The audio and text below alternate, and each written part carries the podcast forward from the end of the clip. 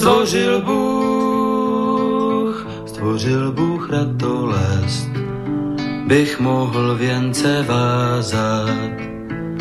Děkuji, děkuji za bolest, jež učí mne se tázat.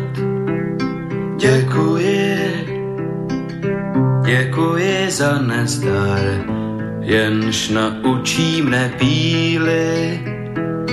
Bych mohl, bych mohl přinést dar, byť nezbývalo síly. Děkuji, děkuji, děkuji. Děkuji, děkuji za slabost, jež pokoře mne učí. Pokoře, pokoře pro radost, pokoře bez područí. Děkuji, za slzy děkuji, ty naučí mne citu, živým již, živým již žalují a křičí po souci to děkuji, Dobrý večer, vážení posluchači, Stanislav Novotný zdraví srdečně z Prahy všechny Slováky a Čechy, kterým není hostejný osud našich zemí, našich národů. Je zřejmé, že povaha a podoba euroatlantické civilizace se mění takřka před očima a že se celý svět dostává do nového pohybu. Je také zřejmé, že tento pohyb má a bude mít značný vliv na kvalitu života jednoho každého z nás a na naše národní bytí uprostřed Evropy. O projevech těchto změn, o jejich důsledcích, o jejich fatálnosti či naopak o možných reakcích a řešeních, tedy o jejich plusech a mínusech si povídáme v pořadu na Prahu změn. Jinými slovy diskutujeme o zkušenostech, znalostech, názorech a činech výrazných osobností žijících v naší složité době. No a dnes si budu povídat s Petrem Hájkem a vy, milí posluchači, se můžete jako vždy zapojit do debaty také, pokud pošlete svůj dotaz na adresu studiozavináč.slobodnývysílač.sk a nebo zatelefonujete na číslo 048 381 01 01. Petr Hájek, spisovatel, publicista, novinář a bývalý tiskový mluvčí a vicekancléř prezidenta Václava Klauze. Dobrý večer, Petře, vítám tě srdečně na Slobodném vysílači pořadu na Prahu změn. Dobrý večer, všechny zdravím. Milý Petře, tvůj život rozhodně nepostrádá pestrosti, neobyčejnosti a výraznosti, ostatně jako život naprosté většiny hostů této relace. Jak jsi ty vlastně stoupil do světa, jsi z Prahy, v roce 68 jsi byl student, gymnazista, jak jsi tehdy vnímal třeba politiku a v oné atmosféře umění, novinařinu a vůbec eh, celou tu společenskou atmosféru? Jako myslíš v 60. letech, koncem 60. let? No, no, no, v tom 68. dál, jak, jak, jak, jsi, jak jsi tehdy vnímal vlastně to, ten, tu, tu, tu změnu, te, nebo ten začátek nějakého přerodu a pak tu změnu? No to je tedy opravdu široká otázka. Nečekal jsem, že začneme tak zhluboka, ale, ale e, e, já myslím, že v podstatě velmi standardně, abych tak řekl, jako, jako většina lidí v té době, kterým bylo 17-18 let, eh, prostě bouřlivě. To znamená, to znamená, že jsem byl nadšen samozřejmě tím uvolněním. Eh, četl jsem lidovky, jako, eh, teda lidovky, jako myslím teda listy, chci říct, dneska už mhm. Eh, lidovky, říkám, to je hrozný.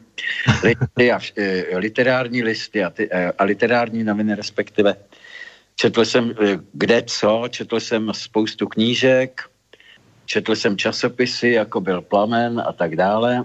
A ten, ten úder, abych tak řekl tím slovem, mě dnes blízkým, který přišel, ten mě samozřejmě vykolejil jako většinu ostatních, no, tak e, pobíhal jsem po Praze, roznášel jsem nějaké tiskoviny, účastnil jsem se, čeho jsem se účastnit mohl, no a e, pak přišlo samozřejmě to období 69. roku a e, respektive teda ten, ten celý konec, ten závěr roku 68 s Pendrekovým zákonem a tak dále a, a, a 69.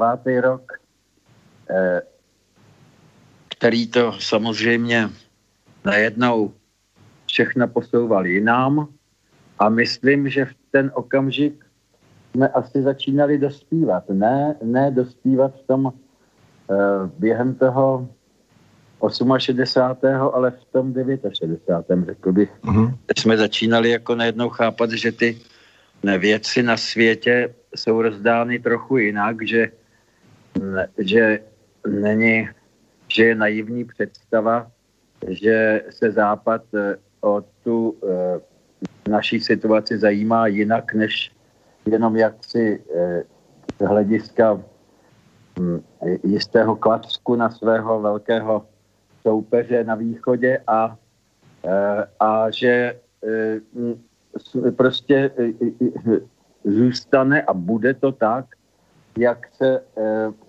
velmoci dohodnou. No a najednou, myslím, v ten okamžik začala rodit taková ta úvaha, která, myslím, taky byla relativně obecná, že hm, ten, že ten e, svět není tak romantický a že se musíme prostě tak po, poněkud lépe e, porozhlédnout a podívat se, co vlastně znamená. Čili uh-huh. já myslím, že to, co přišlo potom, e, s Gustávem Husákem v čele komunistické strany a státu vlastně tím pádem, už nebyl takový e, žádný šok a mám dojem, že, mm, že už tehdy jsem věděl, že e, prostě je to na dlouho.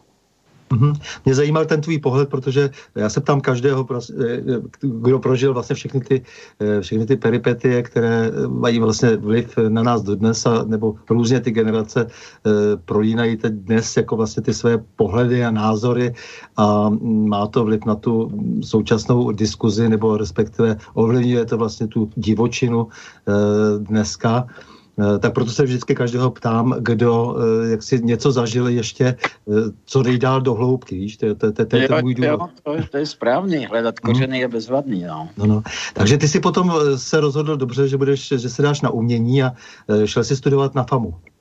No, já jsem, já jsem chtěl jít v každém případě studovat na FAMu, protože jsem neviděl ani jinou možnost, ani ne tak kvůli tomu umění, když jsem na, eh, samozřejmě vydával jsem na gymnáziu časopis a eh, ten jsem ale vydával už na základní škole dokonce a, a eh, psal jsem různé povídky a tak dále, ale upřímně řečeno moc jsem si to jako, jako svou kariéru nepředstavoval pořád. Já jsem si dost dlouho myslel, že budu hrát basketbal a že ho budu hrát tak do 80, ale ale... Mm, Fakt, jo, ty jsi dělal basketbal?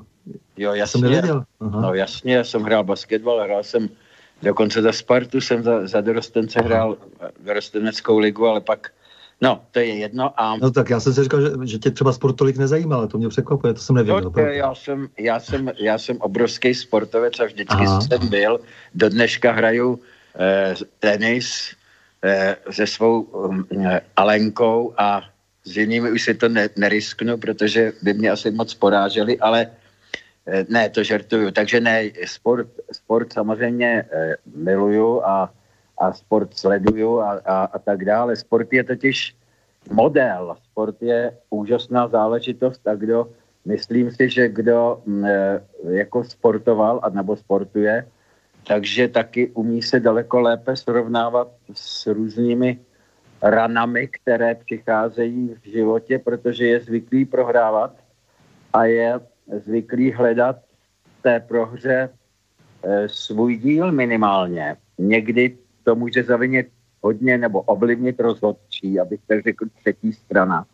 Ale většinou je to prostě tím, že soupeř je buď lepší, nebo že děláš něco špatně. A myslím si, že zvlášť kolektivní sporty, tenis je svým způsobem výjimka, ale kolektivní sporty, že jako člověka hodně tohle učí a učí ho že, mm, že eh, je sice strašně důležitý, jaký výkon odvede, ale že je tam ještě nějaká skupina lidí, s nimiž prostě musí spoluhrát. Jo? Takže eh, myslím, že, že to jako je strašně důležitý, důležitý model toho, toho životního souboje, protože ono to vlastně markíruje nějakou, nějaký boj. Že jo?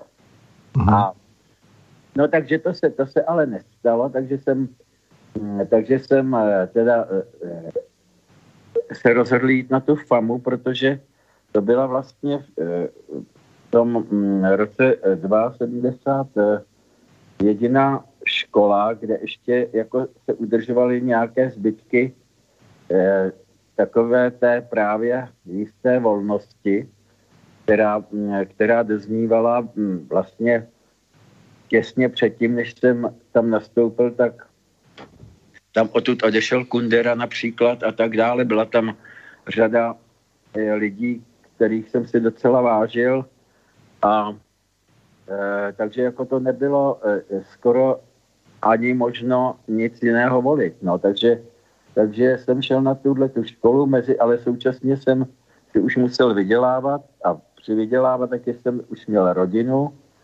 No, takže jsem nastoupil do, po vojně do časopisu Československý voják. Aha. Což byla úchvatná zkušenost. E, to bylo taky naprosto zvláštní prostředí. E, prostě ten časopis byl vytvořen někdy e, v 50. letech, e, jak si, aby se zdůraznilo, že ta armáda není jen to bojování, ale je to taky ta kultura, že jo, ten, ten, ta, ta nadstavba. Prošli tím, hm, prošli tím všichni, včetně, já nevím, od Pavla Kohouta počínají Majerová dokonce tam a všechno možný.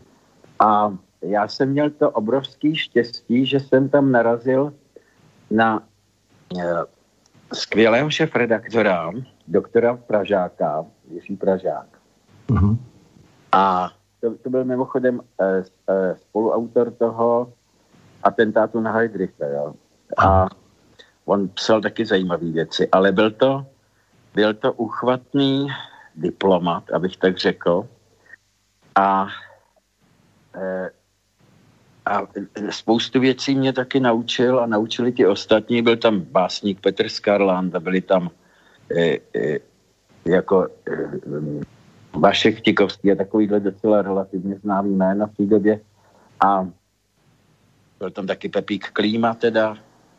A mm, e, no a to vyvrcholilo tím, že e, jednoho dne eh, už jsme se tak od, otrkali, že já jsem jako přišel za tím šefredaktorem a říkám mu, že jak se ani jinak nedalo tehdy, že eh, bych jako rád si odredigoval silvestrovský číslo.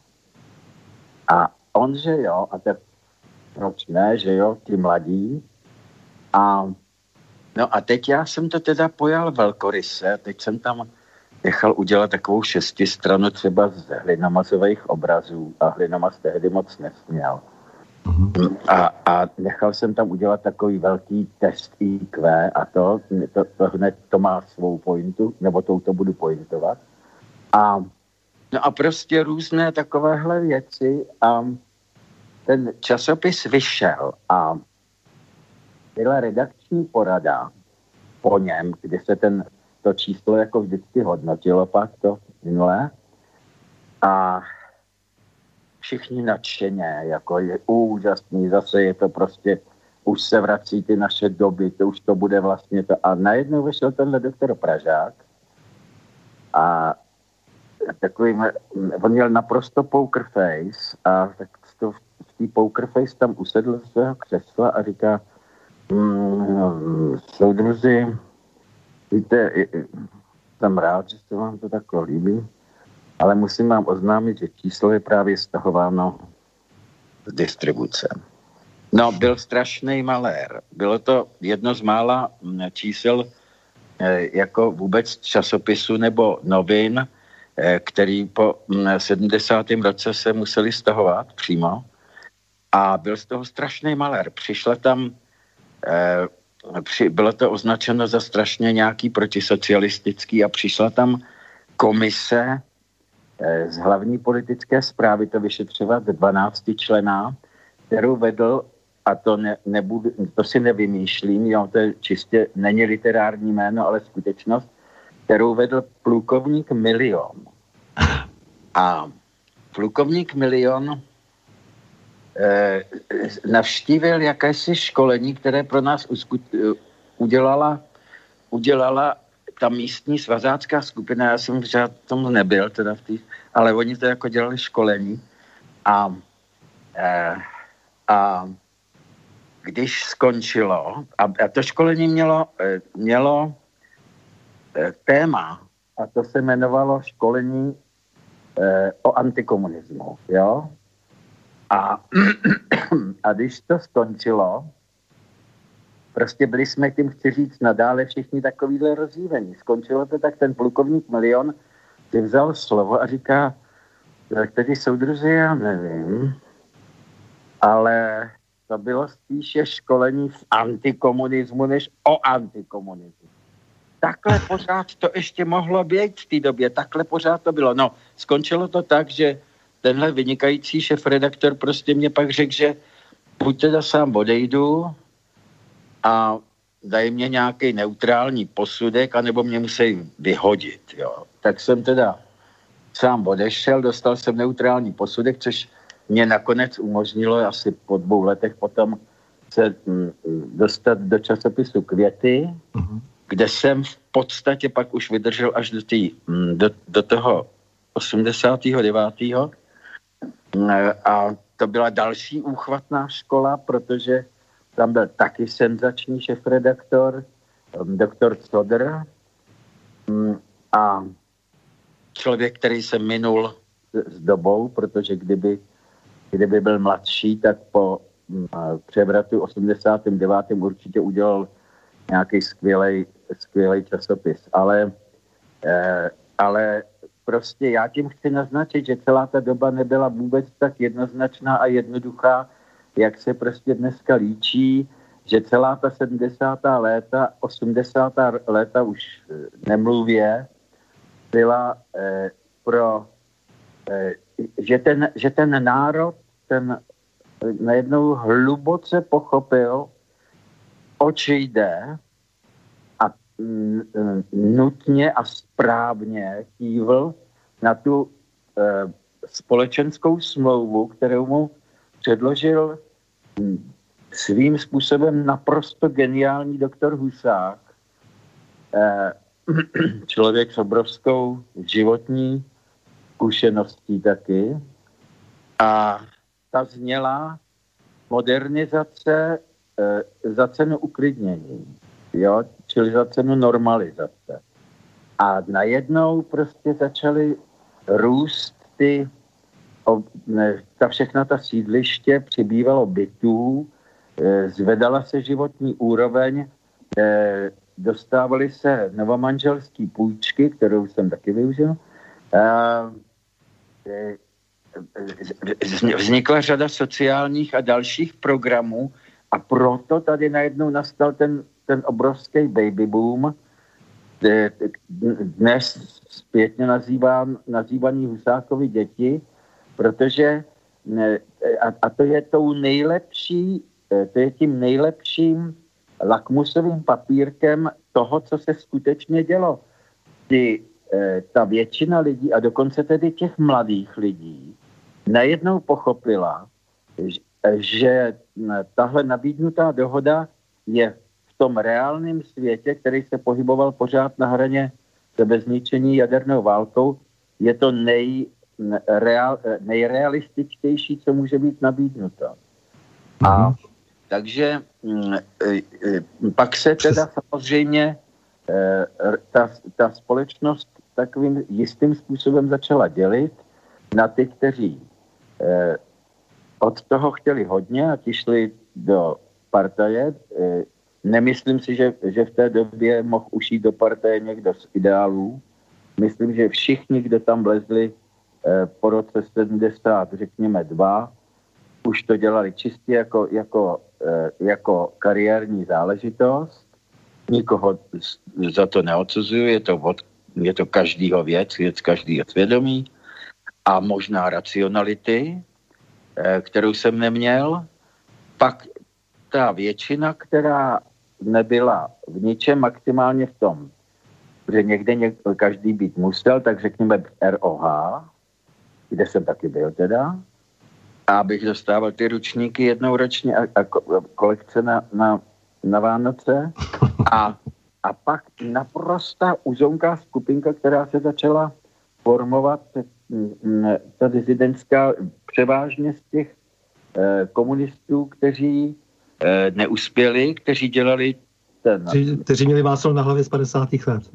No většinou naprosto. Jasně. A, a pak se přetočili jako v tom, chtěli, uh, chtěli převzít moc v, tý, v tom okamžiku, kdy se, kdy se uh, to v těch, v těch koncem 60. let lámalo a to se jim nepovedlo tak a, byli, a dokonce už nebyli ani popravováni, ani, ani vězněni pořádně, ale ztratili ty, ty výrobní rudý knížky a, a a najednou jako začali, e, začali e, formovat kolem Václava Havla postupně to, čemu se začalo říkat dizidenti. Nejenom oni samozřejmě, bylo to širší, ale těchto těch tam bylo nejvíc. A Ono se pak postupně, pak postupně přibývalo právě i jiných, a, nebo respektive pak ještě byly jiné skupiny, to byly třeba ty vězni z 50. let, kteří zase nechtěli třeba o té chartě ani slyšet. No říkám, to je, já teď ale hovořím o těch artistech, jo, protože, uh-huh, jasně, já rozumím. Protože, protože ti vlastně byli eh, ti, kte, kteří byli podporováni zvenčí a kte, o kterých bylo slyšet ano, na té svobodce a ne, o, o těch lidech, o kterých mluvíš, tak o těch se moc nehovořilo, protože Právě. To, to byli skuteční jako bojovníci proti tomu, v těch, protože musíme si uvědomit, že když se hovoří o 40 letech eh, eh,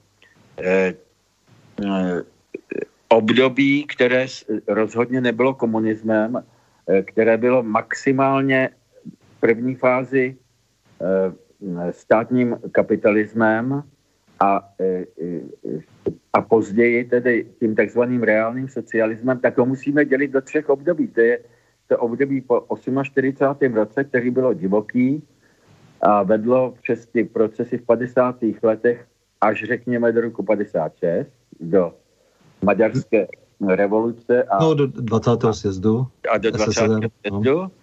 Potom tedy do konce 60. let mm, a potom eh, to 20 letí, který bylo absolutně jiný, eh, než, než bylo samozřejmě to, to úvodní eh, nadšeně hrůzostrašný, jo.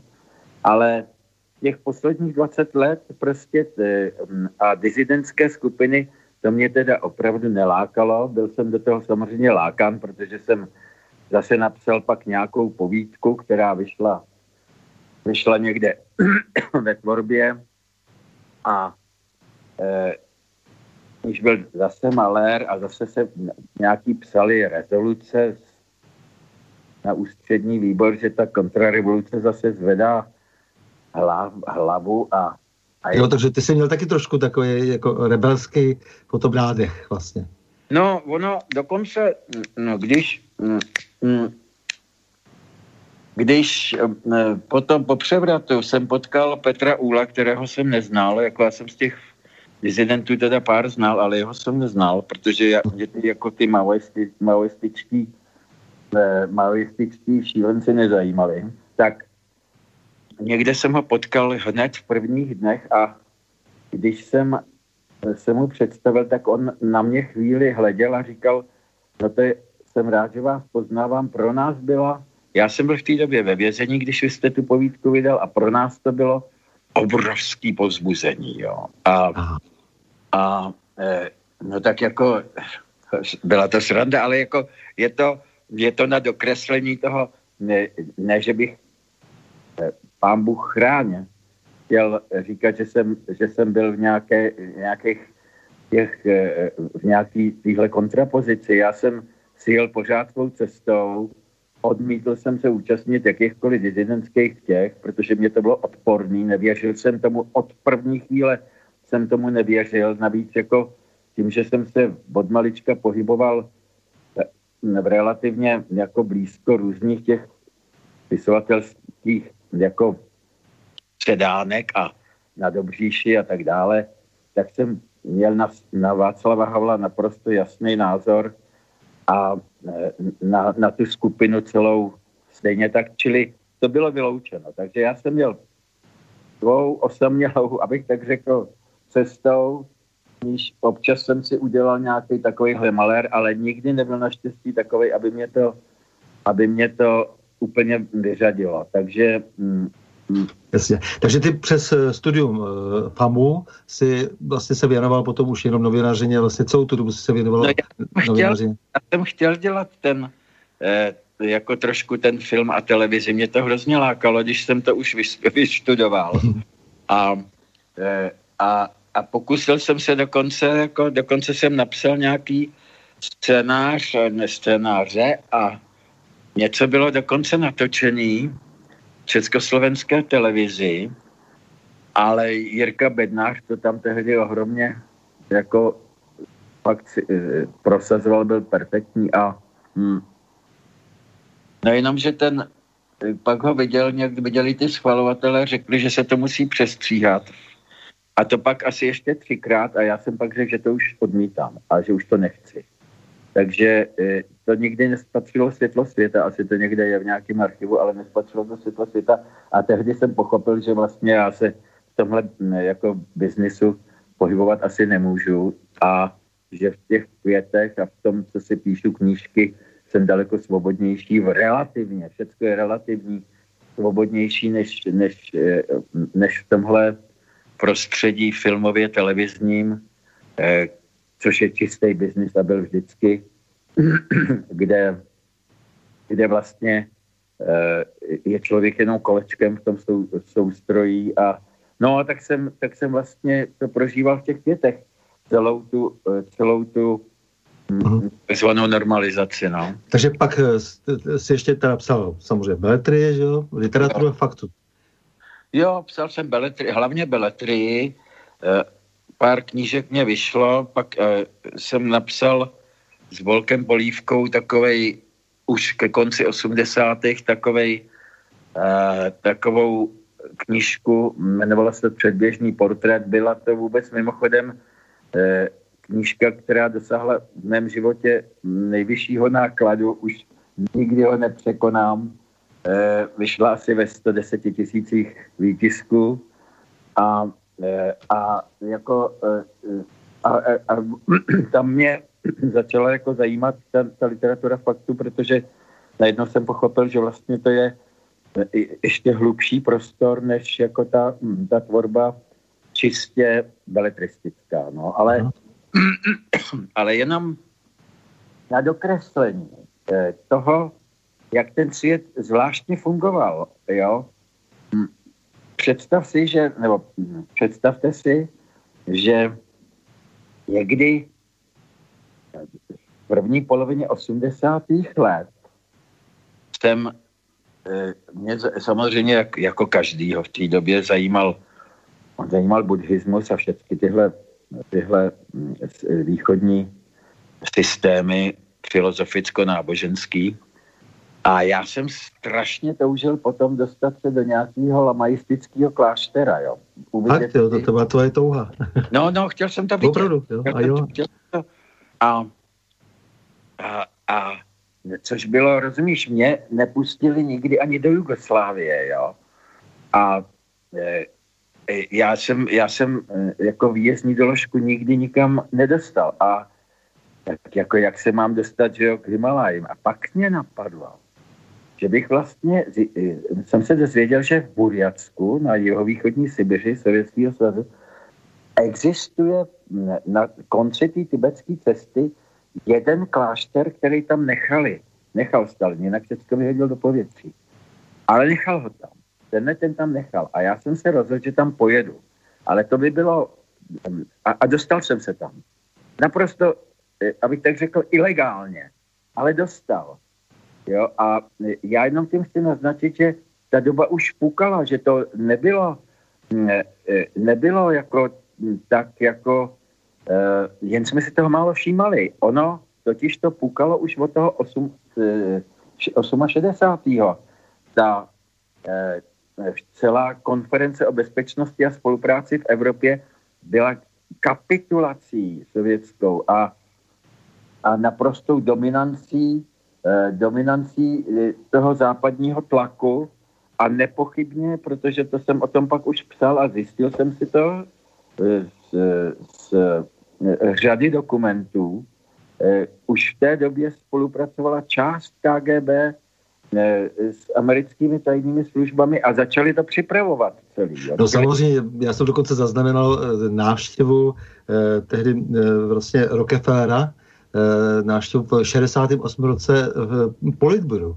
Eh, sovětským. No určitě, samozřejmě. To je strašně zajímavá situace. E, jo, teď existuje tomu, k tomu svědectví, e, kdy opravdu v tom roce e, 68 si šli povídat tedy o tom, jestli náhodou by neměli jako úžej spolupracovat. No a v roce 72 už někdy měl vlastně Rockefeller na jednou banku uprostřed Moskvy a dostával na jednu licence k těžbě, což se tady málo ví. Takže vlastně ten proces byl rozběhnutý až jako potom do toho převratu do té perestrojky. Už byl rozběhnutý vlastně a ten první potom, kdo se to snažil změnit, byl vlastně Andropov.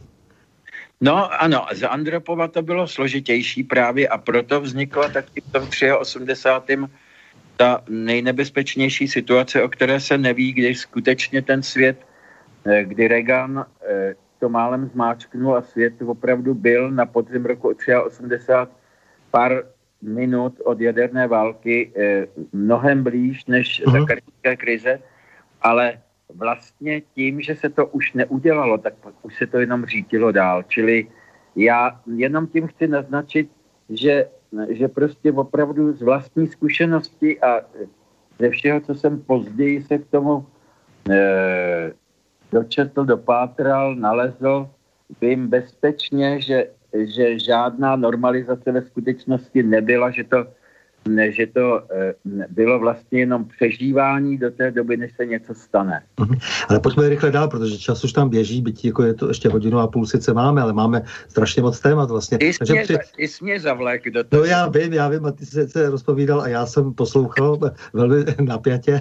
Takže prosím tě, eh, převrat, eh, co, jak na tebe zapůsobil převrat a, a potom, co si všechno dělal ještě letem světem po převratu. No, Eh, zbaštil jsem to jak malinu. Lítal jsem od Palachova týdne a ještě předtím po demonstracích. Eh, když to, byl jsem samozřejmě na Národní třídě, eh, když 17. a hned jsem prostě po dalších dvou dnech začal organizovat nezávislé združení novinářů. Byl jsem vlastně tím, kdo svolal první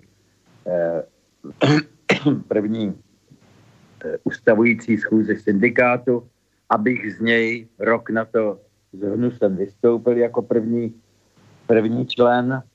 A, eh, a takže vzal jsem to naprosto vážně, ale to nejpodstatnější bylo, že jsem to vzal, hm, vzal jako příležitost a už teda hm, odešel jsem z květů na eh, hned v listopadu, někdy koncem listopadu a začal jsem připravovat jiný časopis, který jsem mm, pak jako v, v, Dubnu, v Dubnu roku 90 rozjel a to byl Reflex.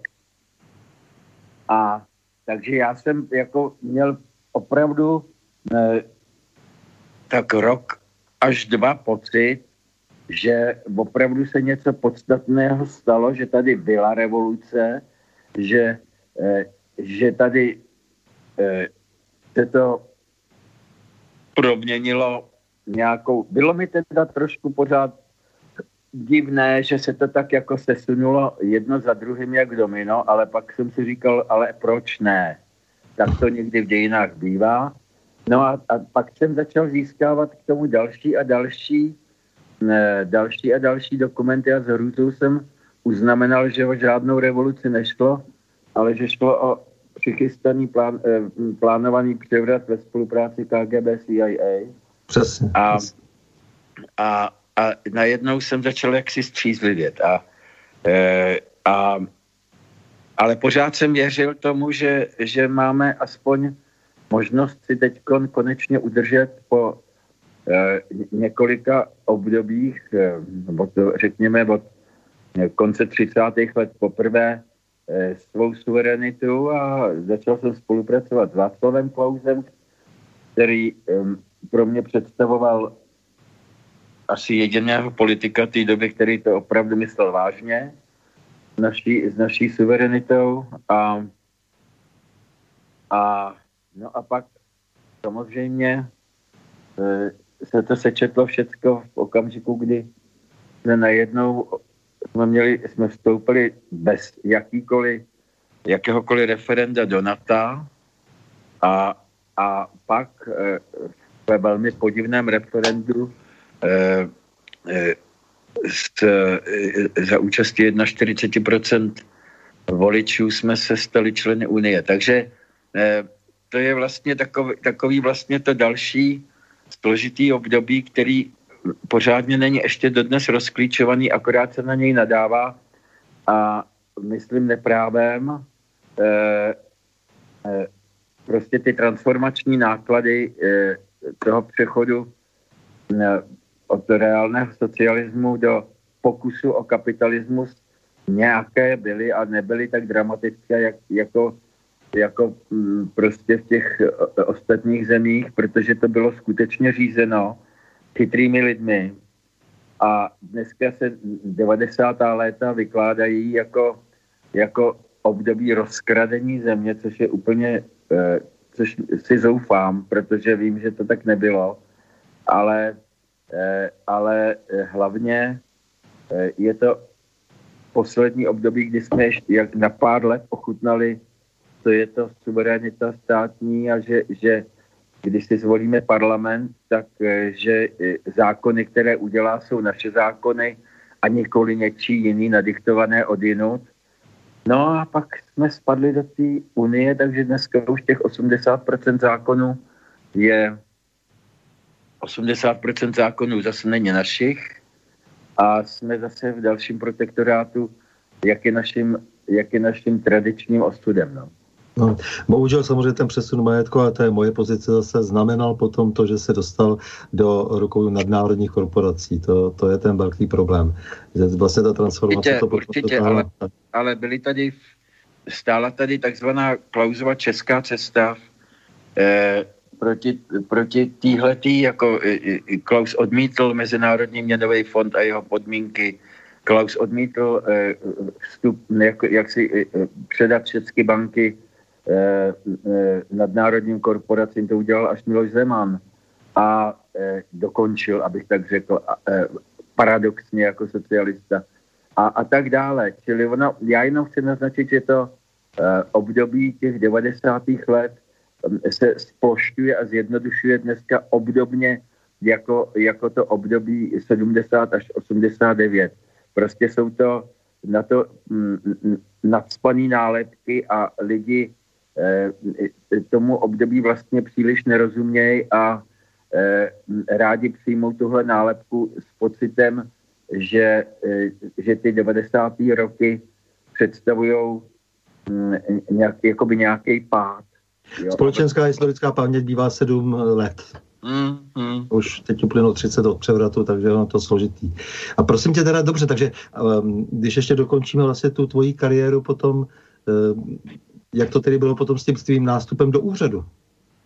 no, to bylo, to bylo vel, velkolepý, to bylo zvláštní. Já jsem, já jsem uh, v roce 97 málem začal vydávat noviny Deník jsem připravoval a měl jsem na něj investory a jsme měli barák, už jsme měli všechno. Zaměstnával jsem už asi 30 lidí. A padla eh, Klausova vláda tím slavným, tím slavným sarajevským atentátem. A investoři zahraniční se cukli.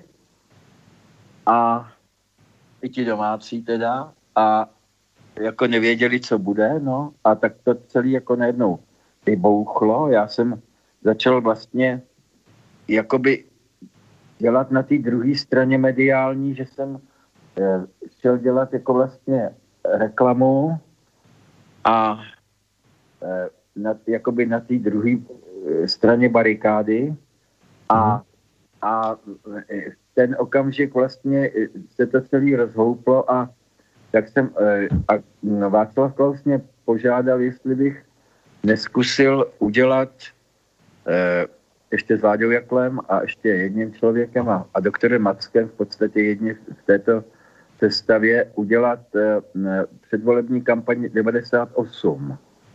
A přišli jsme k tomu ve chvíli, kdy ODS měla 7,5% v lednu a skončili jsme na 28,5% v červnu. A tím jsem se dostal poměrně blízko k Václavu Klausovi, hm. Ale ne, nechtěl jsem nastupovat do žádných nějakých těch, nikdy jsem nevstoupil ani do ODS nikam. A, mhm. e, a e, tak jsem vlastně ale nadále byl poblíž, no a když, když v roce 2002 e, e, prohrála ODS podle mého názoru sama chyb, chybně postavenou kampaní, do které už jsem moc nemohl mluvit, eh, prohrála eh, se Zemanem volby, tak jsem přišel vlastně s tím, aby eh, se Václav Klaus pokusil, pokusil o prezidentský úřad, což všem připadalo absurdní. A tak jsem nechal vyrobit takový placky Klaus for prezident a a on to vzal a podařilo se. No a když se, když se to nakonec to naprosto neuvěřitelná věc podařila, tak jsme se druhý den po volbě sešli na nějakém obědě v nějaký restauraci a je asi těch pět, šest nejbližších lidí a on nám tam položil otázku. Pánové, každý jsme něco dělal. Já jsem byl docela slušný slušný biznis jako v těch reklamkách a říkal, pánové, hlejte, já bych chtěl, aby vás šest šlo se mnou nahrát, ale to je full-time job. A to je práce na plný úvazek. A tak teď mě řeknete jeden za druhým, každý má deset vteřin, ano nebo ne. Já, do, já mě to vůbec do té doby nenapadlo. Takže jasně, takže ze svobody v podstatě relativní eh, si šel teď do trochu sešněrovaného světa. No, sešněrovaného, ale úžasného, pozoruhodného, mm. zvláštního. Zase to byla obrovská zkušenost. Dostal jsem se k mnoha věcem, ke kterým bych se nikdy nedostal. Procestoval jsem svět, jak bych ho nikdy neprocestoval. A, eh, a, a, a jak si, abych tak řekl, v úvozovkách jsem bydlel jsem deset let na tom Pražském hradě, což jako je samo o sobě zkušenost tak ne, neopakovatelná a zvláštní, protože tam je opravdu ten genius loci, o kterým se tak hovoří často. A, a jako a ten život to úplně e, smí, smíklo zase jinam. A e, i ta každodenní práce s prezidentem to bylo něco tak jako ohromně zajímavého a, a naplňujícího a všestraného a různorodého, že, že to bylo jako prostě uchvatný zase, jo. Takže, ne, takže e, vždycky jako ten osud se mnou někam smíkl a když jsem se naučil, že nemám předčasně odcházet, když si mě, když si mě řekl Boleslav Polívka, když s Hnusen nějakým mejdanem jsem od někud odcházel, tak pak mě předčasně, tak pak mě říkal, ty vždycky odcházíš předčasně. Jo. a, a já jsem si to vzal k srdci a, a e, pochopil jsem, že opravdu často jde o to vydržet 10 minut, vydržet 10 hodin, vydržet 10 dní a Eh, že se něco, jako, jako dopít to do konce. A ač je to třeba hořký, jo.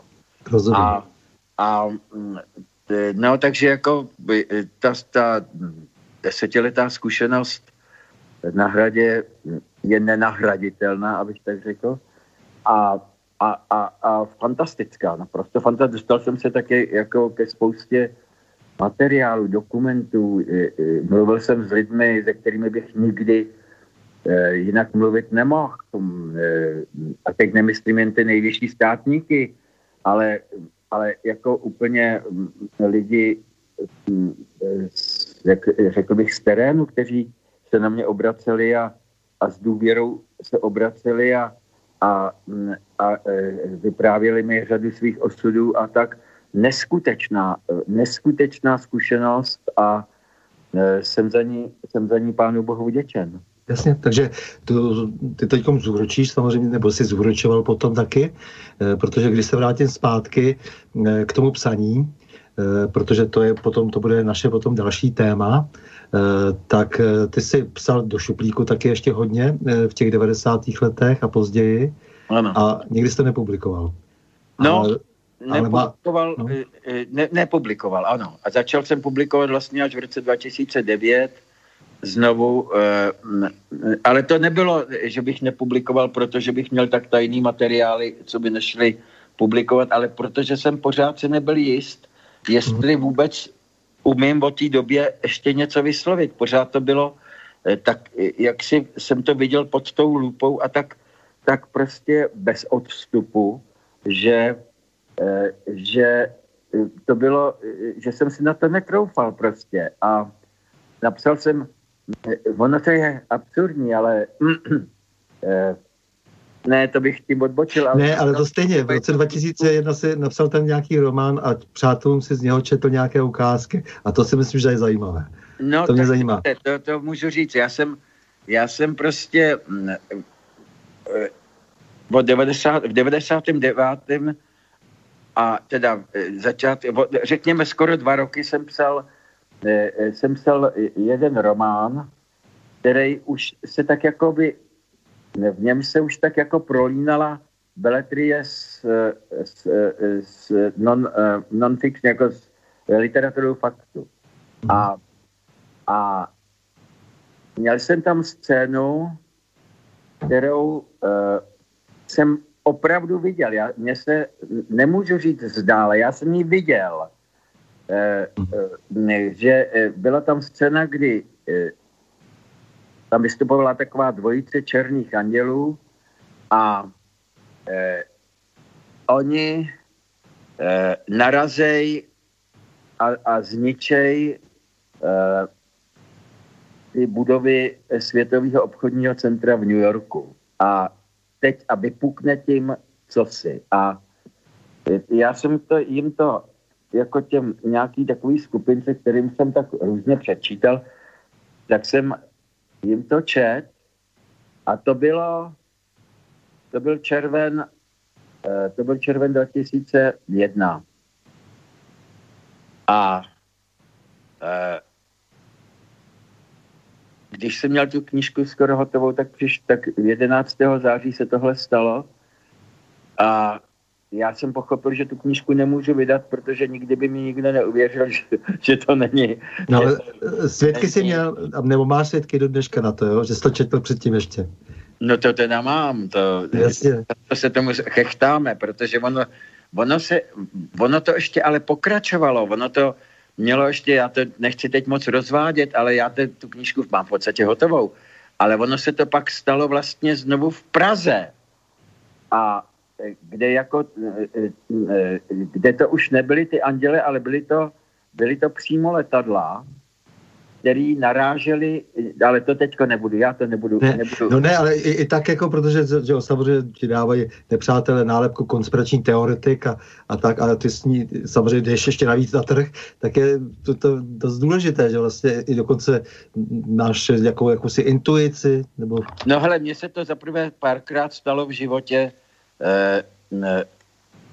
už mimo tohle, to, tohle jenom tím, že byla taková jakoby slavná mezinárodní známá věc, tak tím jako je to to, ale ono, mně se to párkrát stalo a navíc si myslím, a to já nevím, jestli jako eh, jsem schopný vysvětlit, že, že o tom vlastně, že to, že to bylo tak ve vzduchu, ta příprava, že, že, to, že, že já jsem prostě měl trošku um, lépe na, naladěný ant, antény a tak jsem to, zas, abych tak řekl, zachytil. A nemyslím si, že jsem byl sám, pak mě postupně mě, eh, dokonce i v Americe mě jeden člověk pak říkal, že to e, taky tušil, že se tohle, konkrétně tohle stane e, už někdy od dubna toho 2001. Já to teda, mě, ke mně se to doneslo až někdy v květnu, abych tak řekl, ale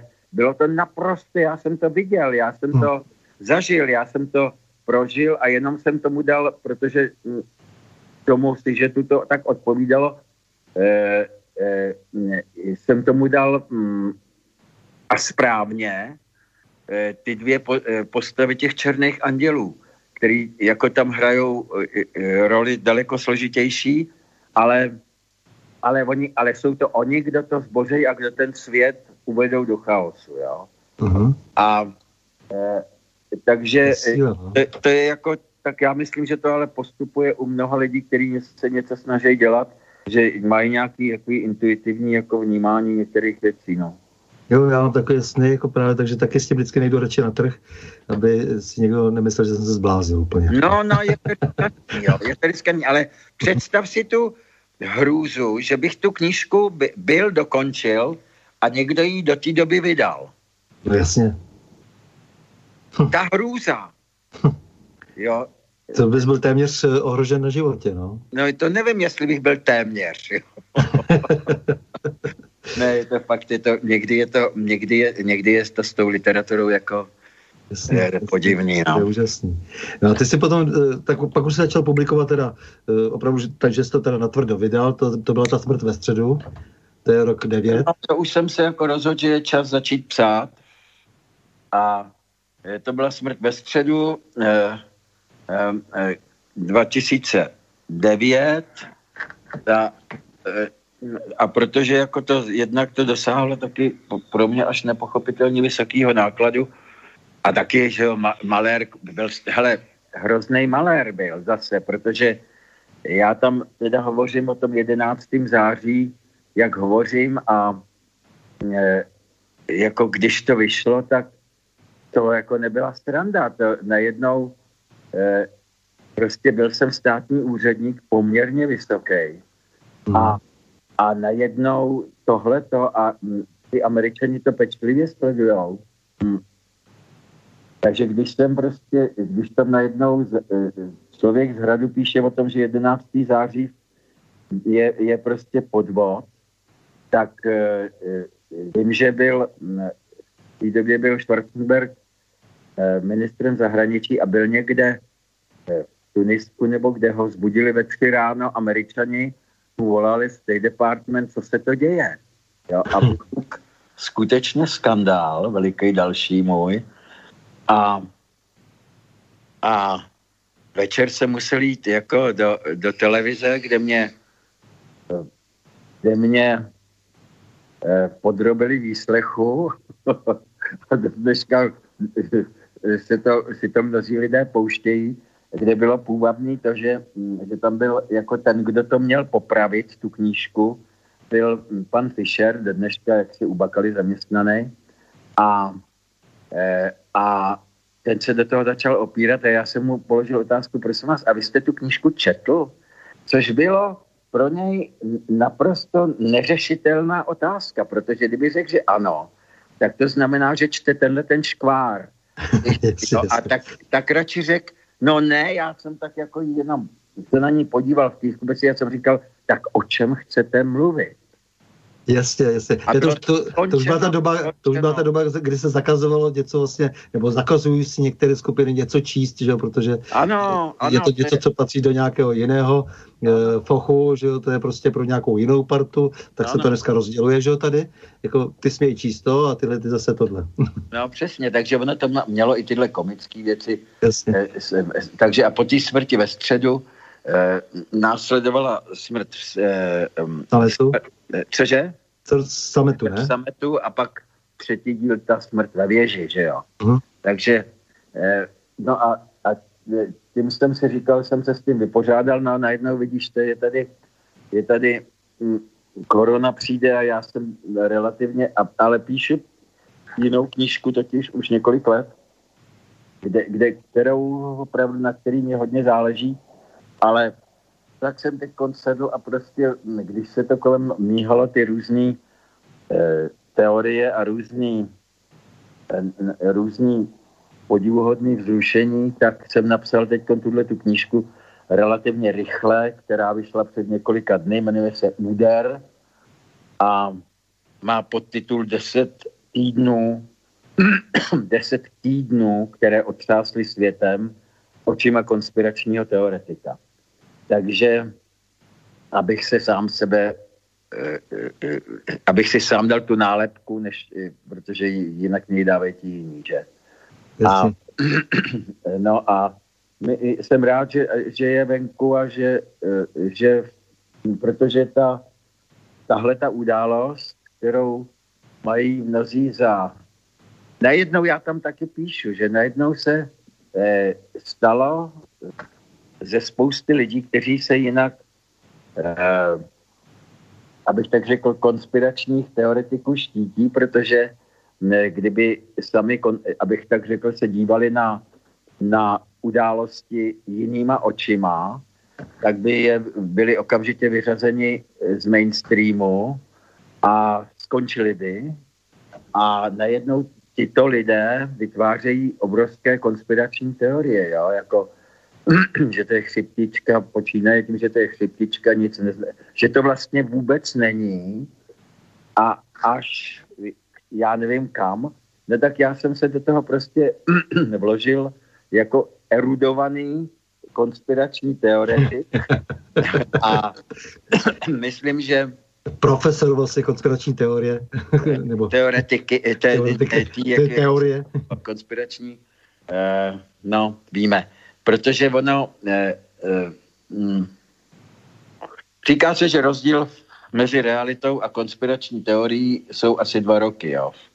Já myslím, že, jak to tam i říkám, myslím, že se to podstatně teď zrychluje, jo. Takže um, um, mám docela radost z toho, že je venku a že zase si nemyslím, že, že, že budou i mnozí moji kamarádi a, a moji čtenáři úplně ze všeho nadšení, protože zase jdu trošku jinou cestou, než se tady, než se to tady jako traktuje. To už je takový nějaký úděl, ale myslím, že se mi tam, doufám, podařilo aspoň v té základní zkratce zachytit, o co jde, proč se to muselo stát eh, a kam to vede.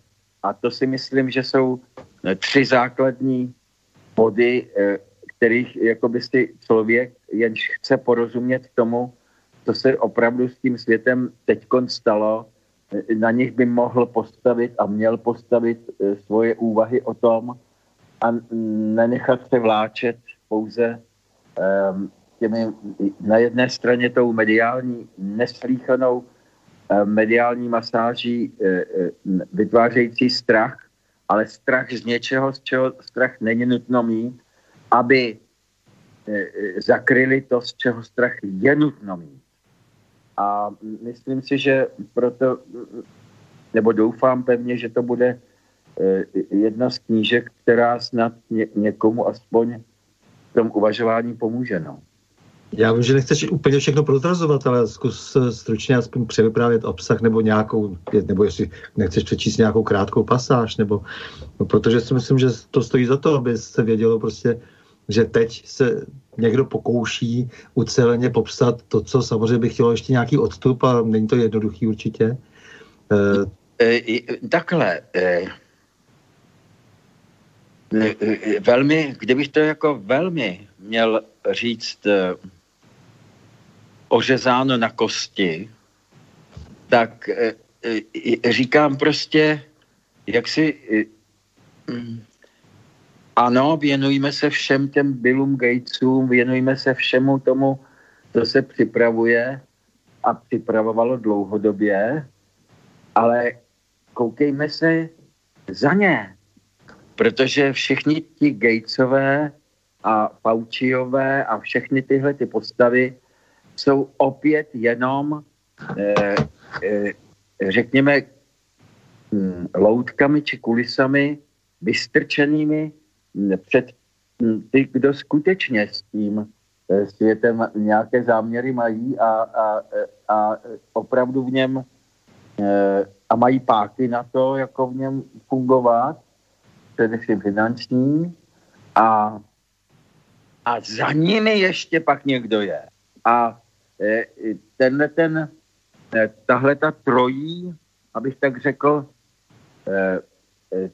tohleto trojí ukrytí, který eh, je možno nalézt daleko už předtím ve všem vlastně, eh, ve všech těch velkých dějích, které eh, jako většina veřejnosti spolkne i s navijákem a co by taky má jinýho dělat, když jsou vystavení tak obrovskýmu, tak obrovský převaze mediální, proti níž stojí pár Eh, webů označovaných za konspirační nebo kremelský nebo jakýkoliv jiný prostě nepřátelský eh, eh, vůči té takzvané liberální demokracii, tak ta převaha je tak obrovská, že, že naprostá většina veřejnosti hm, taky nemá ani čas se tím zabývat do hloubky, tak to prostě vezme v nějaké eh, základní, hm, v nějaké základní eh, řekněme, rovině, nějaké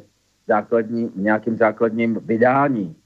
A e, jakmile tohle je přijato jakoby většinovou veřejností, tak už se skoro s těma věcma nedá hýbat a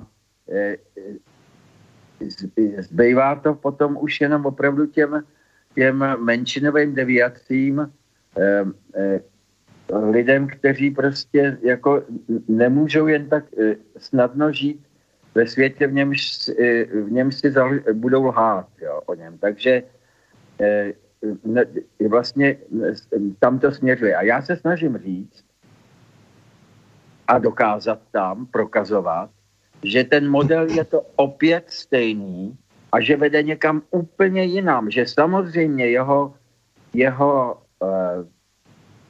projevy budou, eh, nebo jeho jedna z těch motivací je samozřejmě eh, ta snaha eh, omezit populaci, uchopit tu globální vládu komplexně, že to je, že to je akt především namířený proti znovu zvolení Donalda Trumpa, že byl vlastně že to bylo spuštěno předčasně, protože eh, to nebezpečí, že bude opět zvolen, eh, se zdálo naprosto eh, fatální té druhé straně, a, ale že, že ten skutečný význam toho vede daleko hloubějc. A snažím se upozornit na to, kudy vede, kam vede a jak se tomu případně je možné bránit. A nechci prostě úplně prozrazovat toho všecko. Já tam probírám všechny ty, eh, ty nebo aspoň vel, v kostce všechny ty eh, teorie o tom vytvořené, eh, zjišťuji naprosto na jednoznačných dokumentech, že ten virus nebyl vyroben v Číně, byl že byl vyroben nikoli dokonce ani ve Spojených státech, ale v Kanadě eh, a tak dále, že do Číny se dostal už ten, ten, ten buchanský eh, kmen virovej, je eh, ten B, to už je ta první mutace. V Číně se objevila, objevil ten původní virus až po několika měsících v městě, v městě vzdáleném 800 kilometrů od Wuhanu. Mm. A a tak dále. Tyhle teorie mhm. všechny a tyhle známé věci všechny tam probírám, ale eh, vedu to, eh, nebo snažím se vést toho čtenáře k tomu, aby se podíval ještě za roh a aby vlastně zjistil, eh, že ta skutečná motivace a to skutečné provedení je asi já bych to řekl takhle, je to vlastně něco obdobného, jako jsme si předtím povídali o, mm, o tom, e, o těch 70. a 80. letech, mm-hmm. když se dlouhodobě připravovala nějaká, nějaký zvrat. A tady to se taky připravuje velmi dlouhodobě. E, základním, základním prvkem pak byl teda ten, to 11. září a od toho okamžiku už to jede jenom k tomuhle tomu vyústění, který já nazývám přeformátování světa.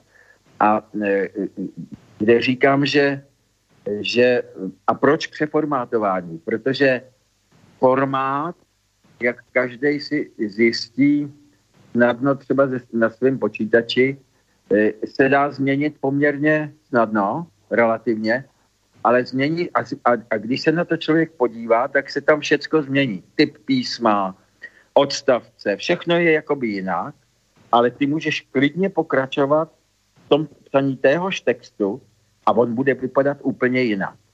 A je přeformátován. A, a já říkám, že tady vlastně došlo k přeformátování, protože e, e, ta snaha jako jedna z posledních výkřiků té globalistický, mm, e, e, prohrávající globalistický entity e, znamená, že teď to bude vypadat jakože jinak, ale ten globalismus pojede ještě dramatičtěji.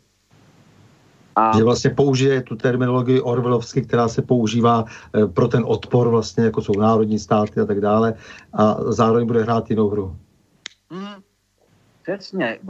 Dokonce dokonce si myslím, a to je pro nás, eh, pro nás jakoby na jednu stranu eh, výhodné, že opravdu jakoby ten, ten formálně v tom formátu se ten globalismus eh, teďkon změní, eh, ty národní státy začnou hrát větší roli, teď není jistý, jestli v Evropě se to podaří, ale myslím si, že taky postupně. Po tomhle šílenství, co teď udělali s těma dluhama, tak e, e, že, e, ale, ale ve skutečnosti ta globalistická snaha uchopit tu planetu do těch pracek a řídit ji a omezit porodnost a o, omezit, omezit lidi, um, omezit um, populaci na tu zlatou miliardu Gatesovskou od roku, který budou sloužit těm Eh, těm elitám, eh, tak já myslím, že eh, ta snaha teď a, a to napřažení bude teď daleko dramatičtější. Ja? A uh-huh. záleží samozřejmě velmi na tom, jak dopadnou americké volby, ale není to, spá, není to vše spásný. Ne, probíhá to všude a bude to probíhat a probíhá to u nás, probíhá to na Slovensku, probíhá to všude prostě a e, to je, jako eh, Slovensko, kde teď jako vysíláme, má jenom, má tu jedinou... Vysíláme i pro Čechy. No, no, já vím, my, my jsme Československé rádio v podstatě. Já vím, já vím, ale tak jako Československý rádio, ale jako jsme dva samostatní státy je, a je to tak dobře, jo, a je to tak dobře a Slováci si vedou skvěle, a, ale eh, s jedinou, eh, s jedinou, s jediným malérem, že jako opravdu podlehli tomu vábení eura, čímž se přivázeli jako k té e, eurozóně velmi, velmi drsně, ale, e, ale ono prostě to stejně, buď to spadne celý, anebo e, i když je možný, že spadne dřív eurozóna, ale jakmile spadne eurozóna, tak to spadne celý. Čili eh, ono to, já se snažím v té knížce říkat eh, lidem, zasadit to do souvislostí, aby si uvědomili, že to není nějaká pohroma, která teď nečekaně přišla, ale že to je akt, který eh, byl dlouhodobě připravován a trochu předčasně eh, v nouzovém stavu spuštěn, čili nedokonalé, a který eh, bude mít, bude mít ty zdravotní důsledky taky, protože ještě vůbec si nelze ani dohlédnout, co, ta, co ty další mutace tohodle stvoření způsobějí, ale zvláště pak v kombinaci s dalšími, ale ten zdravotní aspekt a, a, a řekněme hospodářský aspekt je jenom, je jenom pořád povrchem toho, pořád povrchem. A vede to k daleko hlubším změnám, kterým prostě mm, mm, budeme muset čelit. A čelit jim v podstatě můžeme jenom jako suverénní státy, e, e, jakmile, dokud budeme součástí těchto těch velkých říší, tak to za nás budou řešit jiní a ty, ty to chtějí udělat. Víš co, e, k tomu úderu 10 týdnů, které otřásly světem očima konspiračního teoretika, to říkám pro posluchače, aby si zapamatovali ten titul, se můžeme vracet potom třeba ilustrací na těch aktuálních událostech, kde to můžeš potom po... Určitě, určitě. Po předě, tak po předělu, který si uděláme velmi krátký, eh, Darek Vostřel, Josef Kemr, eh, Šilně smutná princezna, kujme pikle, protože to je rok 68 a, a mně, se, mně se prostě velmi líbí ta, ta, ta svoboda, která tehdy skrz, ten, skrz tu pohádku vlastně, eh, ta svobodná kritika, to, co si přesně tam říkal, že to ještě pak jelo pár let, eh, že i dokonce v tom československém vojákovi se to vlastně eh, no dařilo potom ještě nějakým způsobem ukormidlit, že z toho nebyl velký průšvih, tak kujme pikle, prosím, Borisy.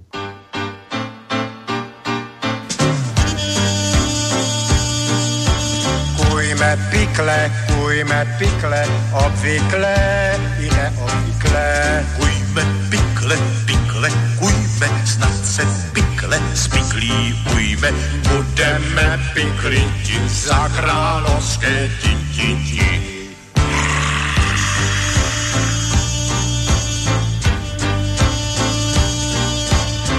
Kujme pikle, kujme pikle, správná pikle, lidi zvykle. Kujme pikle, pikle, kujme, spekulujme, intrigujme, lepšího nic není, nad pořádný piklení.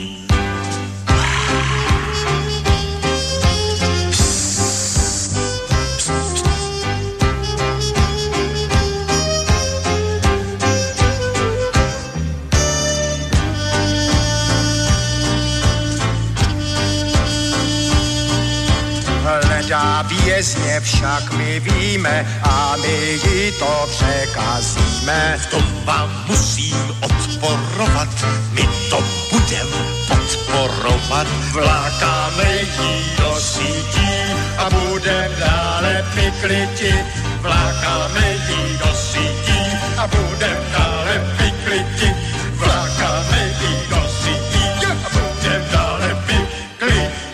Tak, takže to byl Darek Vostřel a Josef Kemr. Eh, pro posluchače, kteří si na ten film nepamatují, tak připomínám, že to byli poradci králů, eh, kteří stáli proti sobě a nebo nej, chtěli nejprve se smířit, pak je oni postavili proti sobě a pak se to zase dobré obrátilo, takže možná, že to docela dobře ilustruje všechny takové podobné situace, o kterých tady mluví v pořadu na Prahu změn eh, Petr Hájek. Tak Petře... Eh... Já, já ještě k tomu, když jsem si no, to no. poslouchal jenom, no, no, no. mohu-li, Jasně. Eh, eh, jenom velmi krátkou poznámku. Já vlastně jsem si uh, uvědomil, že je nutno připomenout, jak je tahle ta korona krize, nebo jak tomu chceme říkat, jak je uh, pozoruhodně vystavěná. Všimněme si jedné věci, že ti, kteří mohou eh, se dostávat skutečně k těm informacím eh, a těch eh, jako není, není zase tolik těch vrcholných funkcích, tak jsou jakoby vlastně daleko nervóznější a zděšenější než většina populace. A to proto, že a to všude, po celém světě, kromě těch, kteří byli uvedeni svými tajnými službami v omyl, záměrně, jako byla Británie, jako byla Amerika, v první, v první fázi dokonce i Německo, pak Švédsko, který sdílí s Amerikou bezprostředně její tajné informace a udělali tu chybu, že, e, že to nevzali dostatečně vážně v první chvíli, tak eh, ty jsou eh, tím vlečeni přesně tak, jako je tím vlečený, vlečená Amerika a Trump. A ono to má fantaskní jednu, jednu fantaskní hm, rovinu, že přibývají nakažení, ale jakoby většina to má s takzvanými mírnými příznaky. To je jedna z, z, z šílených teorií, z šílených fejků, z šílených mystifikací. Ono, nikdo totiž neví, co ten virus začne dělat. On se tam usadil, je tam, e, jeho množství je potom malý, ale nikdo neví, co začne dělat ve chvíli, kdy k němu přisedne jiný virus. A už u těch vylečených. Takže jako je e, ten zmatek, který jako to vyvolává nadále v těch vládních kruzích vlastně všech zemí světa, je e, jedna z, e, ze stop, který by měl člověk, jenž o tom přemýšlí, taky sledovat. Ono totiž ten příchod toho, jakoby toho skutečného, co se s tím má stát, je teprve v budoucnosti. A eh, samozřejmě, že vede to, kromě jiného k tomu, aby eh, lidem se lidi tak vyděsili, že, že si nakonec ty vakcíny nechají, eh, nechají napumpovat do těla eh, a že eh, přijmou tuhle hru. Ale ta dvojznačnost toho problému je na tom fantastická. Ona to není, ta eh, 11. září bylo naprosto jednoznačný, tam není o čem přemýšlet, to je jednoznačný. Tohle je daleko sofistikovanější eh, rána, daleko sofistikovanější úder, kterému je opravdu nutno porozumět. A proto já si myslím, že řada lidí může možná eh, být eh, zklamaná z toho, eh, z toho, k čemu já tam docházím, protože eh, ta nejednoznačnost eh, způsobuje, když člověk má to poctivě popsat, že je, je potřeba se v tom docela složitě vyznat. A to já chci, aby ten člověk, který si to přečte, udělal aby se v tom docela složitě vyznal a aby e, zapojil co nejvíc e, jednak, jednak svůj rozum a jednak svoje srdce, protože ten útok tohohle typu, ten úder, eh, má opravdu transcendentní rozměr. A to jako 11. září v tomto slova smyslu nemělo. Tohle už má transcendentní rozměr který jako to dilema života a smrti posouvá někam dál, ale to už bych prozrazoval moc. Aha, aby se dostal třeba k té intuici, která byla dána tobě, nebo dokonce k vidění, jak jsi o něm hovořil, eh, tak samozřejmě se to tomu dá taky dopracovat tím, že je člověk intenzivní. Že je intenzivní? No jasně, že, že střebává vědomosti a potom, eh, že se soustředí pochopitelně, protože lidé jsou dnes nesoustředění. Eh, tak určitě, Jak říkala, určitě, zapojit rozum. Hm? Určitě, určitě, ano, je to tak, ale já si prostě myslím, eh, že je to takový člověk skoro má obavy to tady v té jako z naší společnosti říkat, protože ale je to, jsou to dary Ducha Svatého prostě. Je to něco, co přijímáme a buď to neposloucháme, nenasloucháme, nebo eh, v tom hluku světa to přeslechneme a při tom soustředění máš pravdu, že jako ty, ten, ten věm, to, to sdělení může proudit daleko, daleko čistěji a, a, a být slyšet. No. Musím ti tady něco hezkého přečíst. Dobrý večer, pane Hájku. Když jste pracoval pro pana prezidenta Klauze, tak se vás neměl rád. Byl jsem tehdy velkým zastáncem EU, nechápal jsem, proč se pan prezident Klaus tak spouzí Lisabonské smlouvě. Byl jsem prostě hloupý puberták. Dnes už vím, jak hlubokou pravdu jste měli. Ačkoliv jsem levičák, tak mám v poslední době na mnoho důležitých témat stejné názory jako vy. Musíme se všichni spojit v boji proti neomarxistickému globalismu, eh, globalistickému zlu, bez ohledu na to, jestli jsme nalevo nebo napravo. Zdraví Michal z Brna. Eh, na Michalovi velmi teda děkuji za tyhle slova. Je, to, je to bezvadný, protože já jsem, já samozřejmě už dostávám reakce na tuhle knížku, ale jako nejdřív se vyjádřím tady k tomu. E, víte co, ono opravdu e, levičáctví a pravičáctví zmizelo.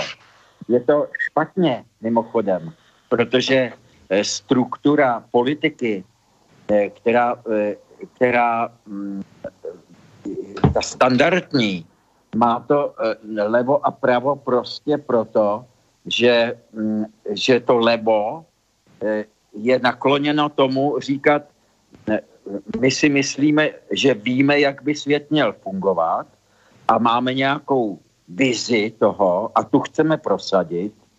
Zatímco to pravo říká, svět je dost, nechte ho, ať se vyvíjí evolučně, nechte ho, eh, a on, on se té mnohosti eh, těch milionů a milionů lidských osudů a hlasů nakonec někam dokodrcá.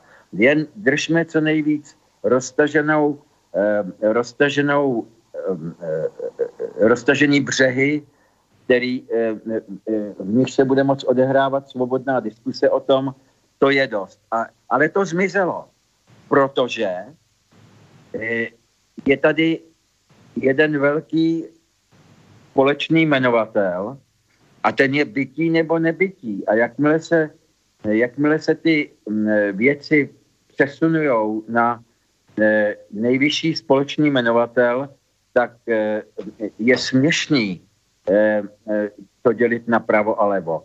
Ten, ten souboj o bytí nebo nebytí za A civilizace, za B státu, za C každého z nás, eh, musí být prostě nějak vybojován a bude vybojován.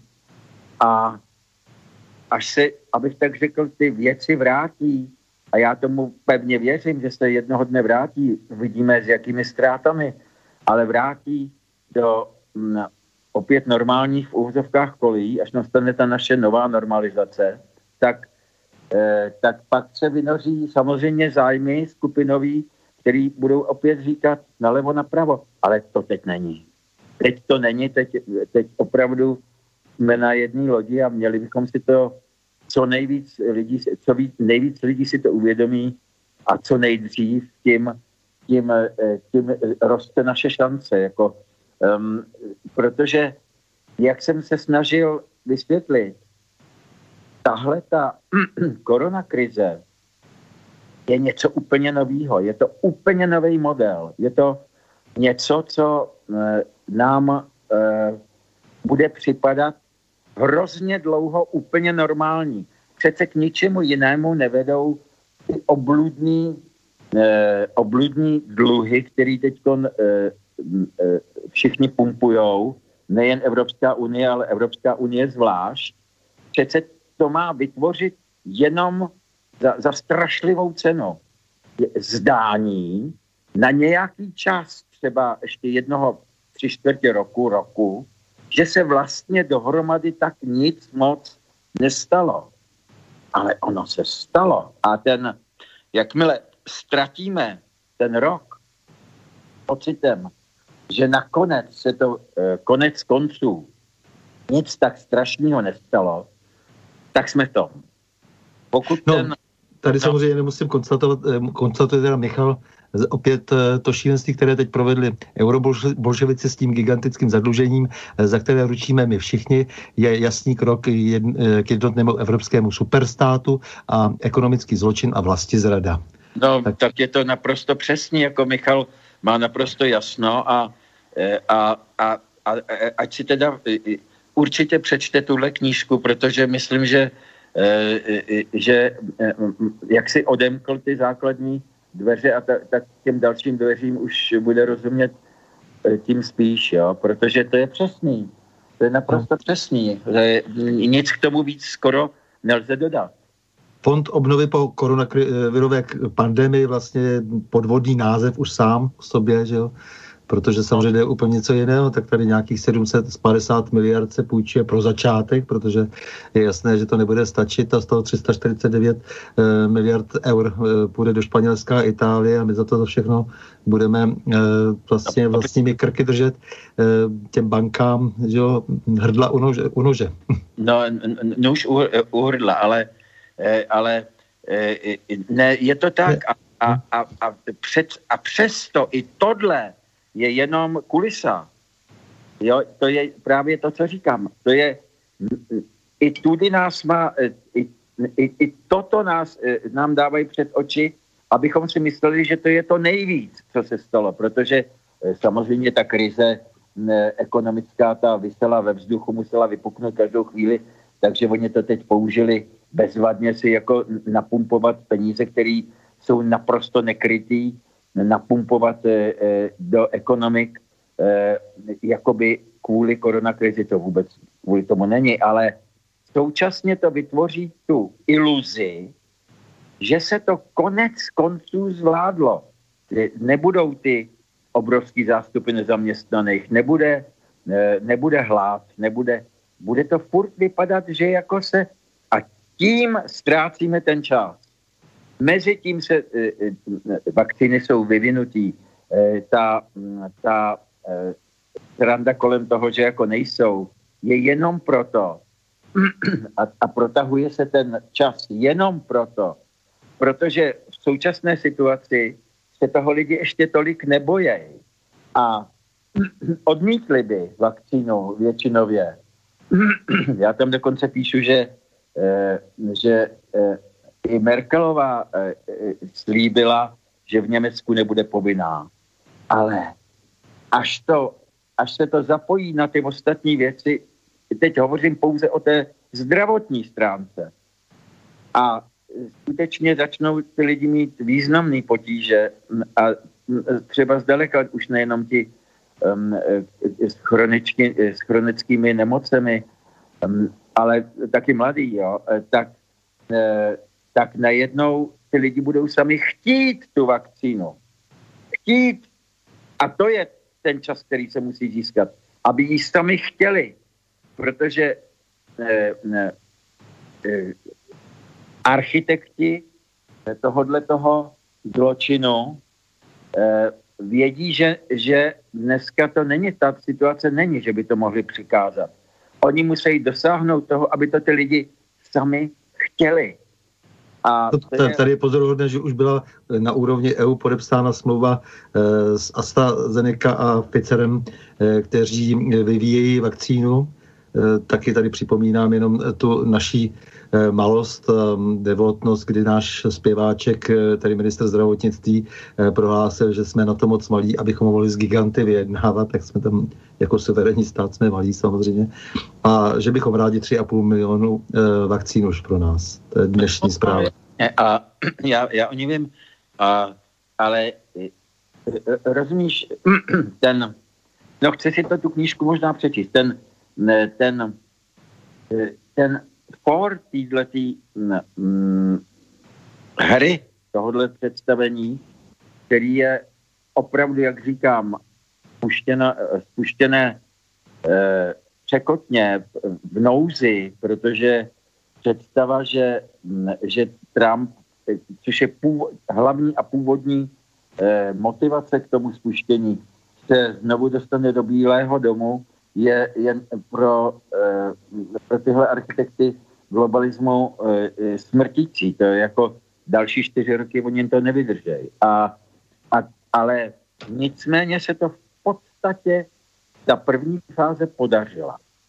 A ten účinek, který dneska vidíme, jak, jako lidi prostě si už říkají, ono to je pryč a jděte už s tím do háje.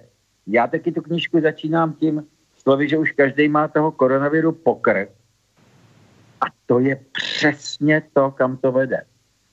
Eh, teď, to maj, teď toho má každý pokrt, navíc jsou prázdniny, je teplo, on se sice dál šíří, ale nemá e, e, ve většině případů zrovna fatální účinky, ale má v některých případech jako účinky, který, který e, o kterých se nehovoří. Jo? To jsou jako zvlášť u lidí mladších nebo zdravých jinak, má, jako probíhají ta delíria a tyhle ty věci, to jsou, které připomínají stavy LSD, e, to je, no nebudu o tom dál mluvit, chce se to na tom mrknout a chce to jako si trošičku promyslet, protože opravdu to vede dál. My jsme, my jsme opravdu jenom v overtuře e, tohohle představení. V němž jsme diváky i účinkujícími současně. No. Eh, kromě těch fatálních účinků samozřejmě měli bychom si připomenout jenom eh, taková fakta, že obrat eh, farmaceutického průmyslu už překročil obrat obchodu se zbraněmi. Je to teda v podstatě ta rafinovaná zbraně. Je rafinovanější než vlastně ty klasické konvenční zbraně. No pochopitelně. Pochopitelně zbraně jsou úplně samostatná kapitola. Prostě my se neustále bojíme a právem konec konců jaderného konfliktu, ale to už je dneska v podstatě konvenční konflikt by byl, ten jaderný, jo. To, to co, protože jaderný konflikt nevyhladí planetu, to je omyl. A, ale hlavně rozmlátí to, co oni potřebují, aby zůstalo zachováno. A e, jako e, zbraně biologické a zbraně, zbraně magnetické, respektive elektromagnetické, to je, to je na celý jedno celý jedno pokračování takovýchhle jako rozhovorů. To bychom zabloudili úplně jinam, ale, ale to je samozřejmě, ta, je to prostě, ta planeta je zralá, eh, zralá na výbuch a on začal probíhat, prostě ta válka začala. A jenom to, že má úplně jinou tvář, než kdokoliv předpokládal. A to je tak vždycky. Eh, tak si toho lidi nevšímají. Vedení eh, nadále jakoby eh, těmi mediálními troubami tomu, aby se báli něčeho, čeho se bát nemusí a pomíjeli to, čemu, čemu by se věnovat měli a z čeho jde opravdu strach. Předesílám ještě po, druhou věc, že si myslím ze zkušenosti jednak životní, jednak historických, že žádný plán tohoto typu nakonec nikdy nevíde těm, kdo se o to snaží. Ale, ale ztráty a bolest a, a škody, které to napáchá, můžou být obrovský. No. Ti lidé, o kterých mluvíš, eh, kteří jsou nám aspoň známá jména, teda to znamená všichni ti Rothschildovci a Rockefellerovci a, a všelijací ti Morgani a tak dále, eh, tak třeba zaplatili, zaplatili říjnovou revoluci a tehdy tam figuroval eh, takový ten jako Šev, že třeba různě se to markírovalo. Díky a německým zlatým markám se vlastně chopili vlády v Rusku, rudí komisaři, kteří zejména pod vedením třeba Trockého vyloupili Rusko, že bylo to asi největší, gigantická vlastně eh, loupež eh, asi neměla obdoby. Pak vlastně zase zlato, které ukradli na cestě, se odstěhovalo opět do jejich rukou a sami podporovali Hitlera se vším šady. Eh, tak eh, potom barevné revoluce a tak dále, šlo to dál, Evropská unie, těch procesů, těch operací je strašně moc. Eh, co, co, co si myslíš, že by se s tím bankovním systémem, s těmi lidmi, kteří ho vlastně vytvořili a ovládali celou dobu, mělo stát? Já mám takový pocit, že ti lidé jsou zralí na norimberský proces, kdyby k tomu byl čas a příležitost. to si vymezil dost přesně.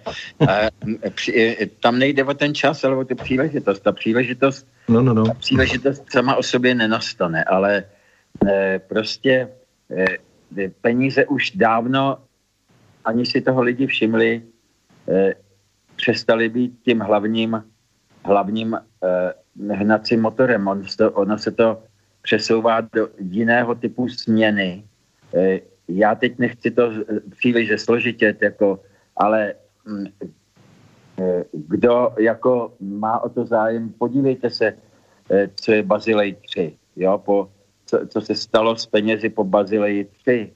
V loňském březnu, ano. Ano, to je naprosto fascinující. Největší bankovní, největší bankéři, největší bankovní rodiny eh, to opět vracejí ke zlatu. Klidně potopějí dolar. Klidně ho potopějí. Ano. Dolar je po Bazileji 3, eh, bez, má bezpečné krytí jenom ze 2%. Ale do jejich, do, do jejich rukou se tak, do jejich rukou se právě taky odstěhoval, proto na to upozorňuji, eh, nacistické zlato a a tady to odnesli nějací předáci, nějací, nějací bílí koně eh, v čele nacistické eh, říše, ale u nich je nakonec, ta, u nich jsou ta frukta. No, ale já tím chci říct, že to je jenom proces. To, tohle to, uh-huh. jako ten návrat ke zlatu, to už je jenom cesta, to je jenom proces, k něčemu dalšímu, k něčemu jinému. A e, takže vlastně my tady pořád mluvíme o penězích správně a jako řekl bych, důvodně se bojíme e, toho, že nám e, seberou cash a zůstanou e, jenom teda ty kartičky, které nám buď vypnou nebo nevypnou, ale, ale ono už je to jinde. To je prostě paradigma. Eh, vždycky eh, eh, se ukáže až po nějaký době. Někdo změní paradigma, obrovskou setrvačností ten stav ještě nějako, nějaký čas jede, lidé v tom žijí, žijí v omylu a mezi tím se ti, kdo tím vládnou, připraví na něco úplně jiného. Jo. Prostě, kdybych to chtěl hodně zamotat, hodně zamotat, tak bych řekl, že hm, je, pokud je o bankovnictví, tak by bylo ze všeho nejlíp eh, instalovat to islámský, jo. Eh, ale tím bych to hodně zamotal, protože... No nezamotal, to je ne, islámské... To prostě, prostě, Jasně, tam není ten úrok, tam není ten úrok na začátku. Tam není úrok, tam, eh, tam je to celý postavený jinak a je to jenom proto, že, eh, že oni se chtějí vzájemně chránit, kdežto tady nás nějaká skupina chce eh, vyhladit z velké části a chránit nás teda opravdu nemíní. A když si zmínil to, jak ty peníze, co udělali v tom Rusku a způsobili bolševickou revoluci, tak samozřejmě to už byl zase jenom důsledek, který začíná někde ještě dávno před francouzskou revolucí, že jo. Už francouzská revoluce byl důsledek a tak dále. Čili prostě je strašně dobře a e, vidět ty věci v souvislostech, e, malinko e, se podívat na, na ty historické reminiscence a paralely, protože ty věci se vlastně vždycky opakují, ale v jiných kulisách za, jinýho, za jiných obětí, za jiných eh, eh, hrůz, aby pak, když ty hrůzy přestanou, se lidi vydechli a řekli si, přeci jenom bude to, ono už to bude dobrý.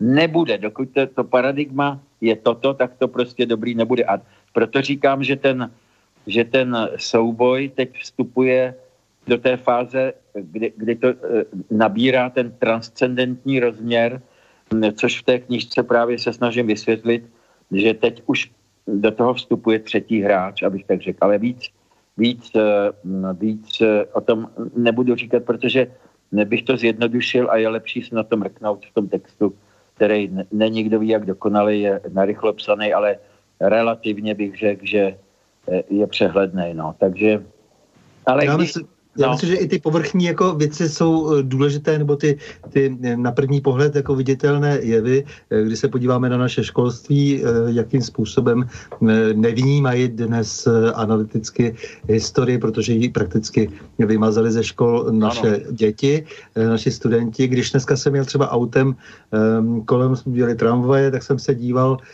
do těch oken a tam byly postarší dámy, třeba 60 let, potetované od zhora dolů, děti jak si na těch rukou čerty a spoustu takových těch symbolů, které jsou prostě přece jednoznačně, jednoznačně černé, tak mě vlastně až zamrazil, že jsem si vlastně to uvědomil. Tak, tak jsem to měl jako kino. Jak no, jsem kolem těch... Protože ono je, to, ono je to posunuto do, do, do levelu, do úrovně, jako že to je sranda a zábava.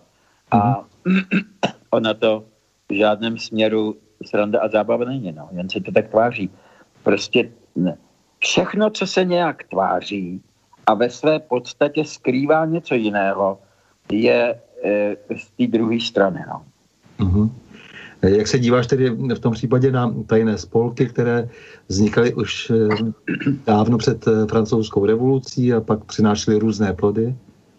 Hele, to je zas tak složitý téma, protože to bylo tak strašně deklasováno a devalvováno, že jakmile k tomu řekneš nějak, nějaký slova eh, zjednodušený, tak si lidi poklepou na čelo. Jo? A, a já jim rozumím. Já, já, já jasně, jasně. Ale já bych řekl, že, že spíš ne, bychom se měli vrátit sem, do té úplně současné reality, eh, protože ona nese všechny znaky. My to jako můžeme odečíst z těch historických věcí eh, eh, v těch paralelách a v různých analogiích, ale, eh, ale vlastně všechny znaky tady nacházíme. Jo? A myslím si, že cenější, nejcennější je sledovat to v té aktuální realitě. A vezměme si, jo? já jsem nikdy, hm, když jsem kdysi četl Orwella a Huxleyho a tyhle a Zamjatina a, a tyhle ty autory dystopí, tak jsem Eh, eh, si jako no, mnoha, na většinu jsem pokyvoval, ale třeba jsem si vůbec neuměl představit, jak přišel na to, že lidi budou eh, neustále před obrazovkama. Jo? Jak je k tomu donutíš? Jak to nedonutíš? Jeď metrem, jeď autobusem, jeď vlakem, jdi po ulici, koukni se do hospod. Všichni jsou před obrazovkama svých mobilů, svých, eh, svých eh, laptopů, všeho, sedějí před obrazovkou. Všichni jsou před těma obrazovkama zcela dobrovolně. A, eh, a rádi a platí za to.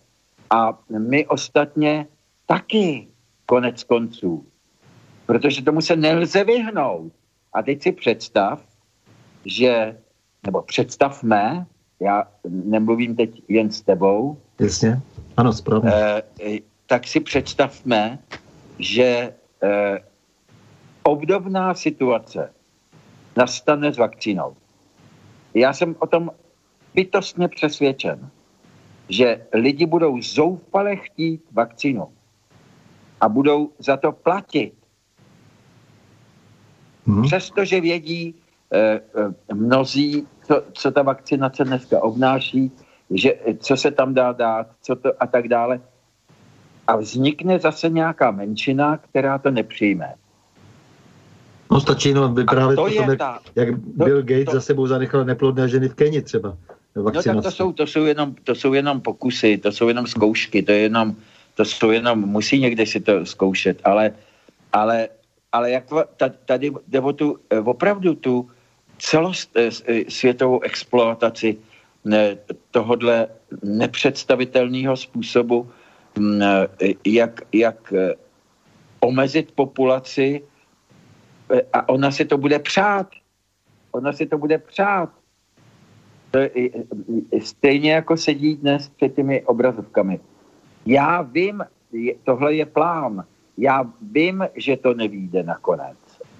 Ale opakuju, eh, ten ono to taky nevyšlo, jako s tím, i ten Hitler se vymknul a nakonec ho museli e, za cenu strašlivých ztrát a strašlivých utrpení a strašlivých věcí zlikvidovat.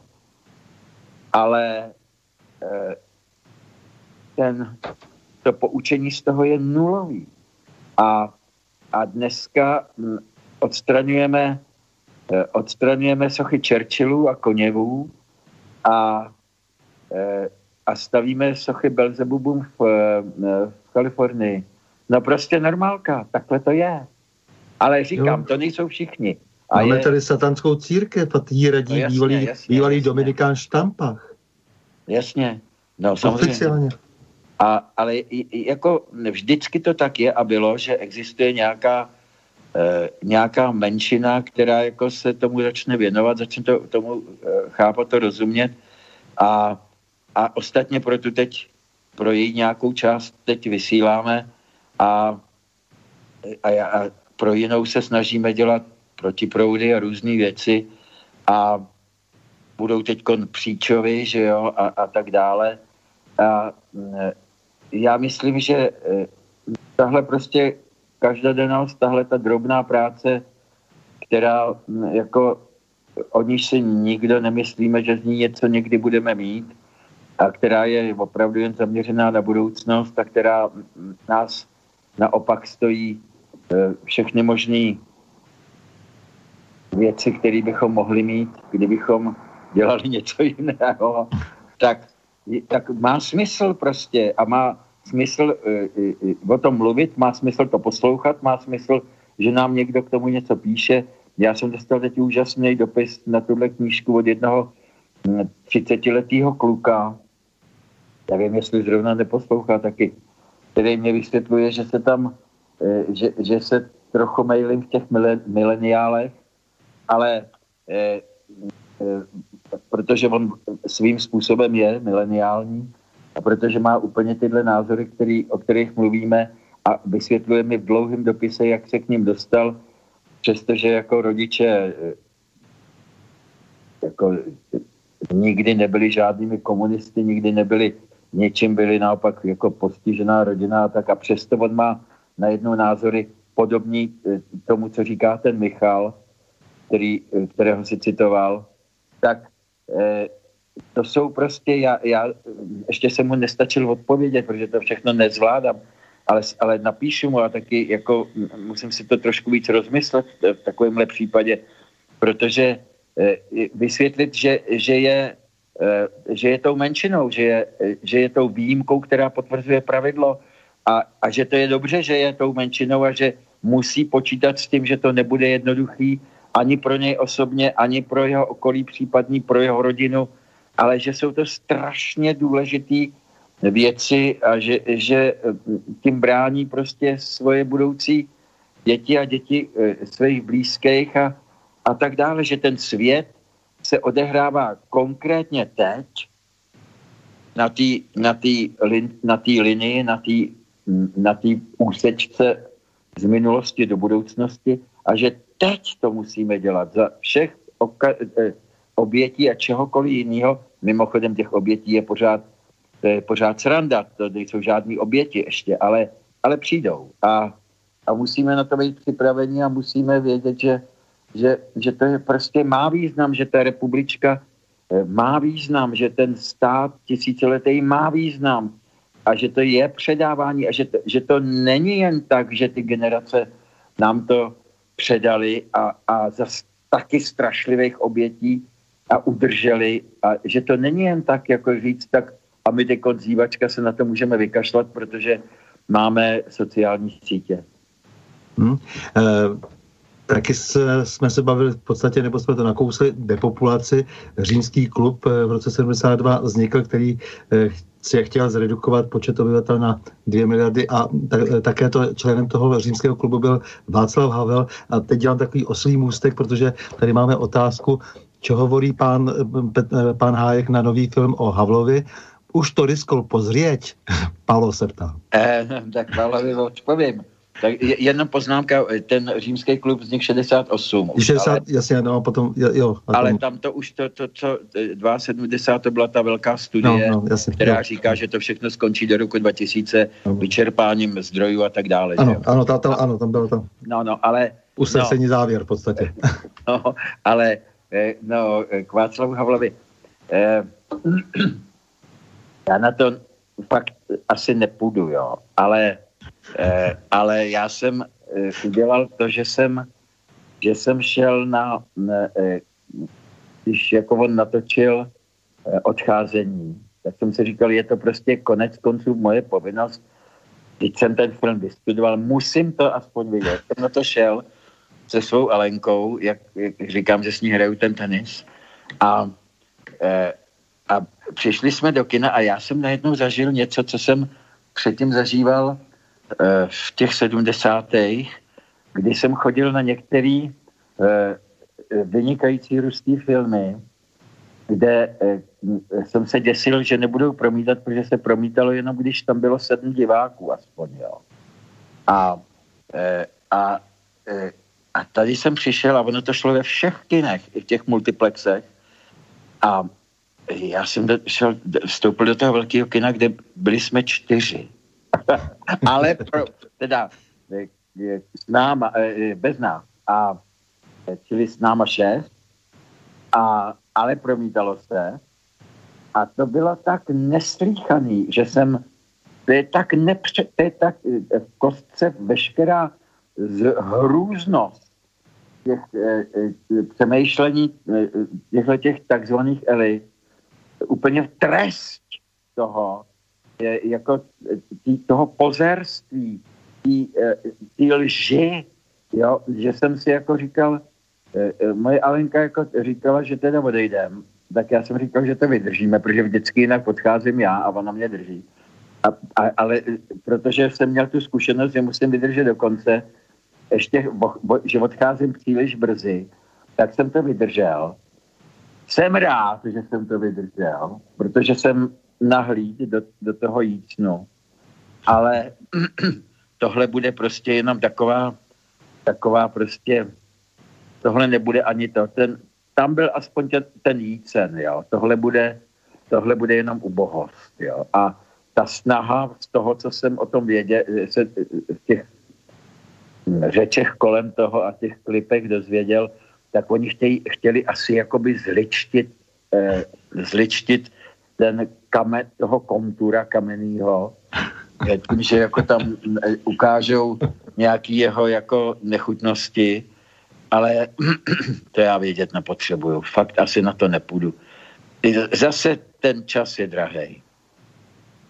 Eh, teď ještě na závěr, eh, jak hodnotíš naší politickou situaci, hm, chování současné vlády, eh, jak si myslíš, že se může posunout, dejme tomu, k lepšímu, k horšímu? To je téma, no.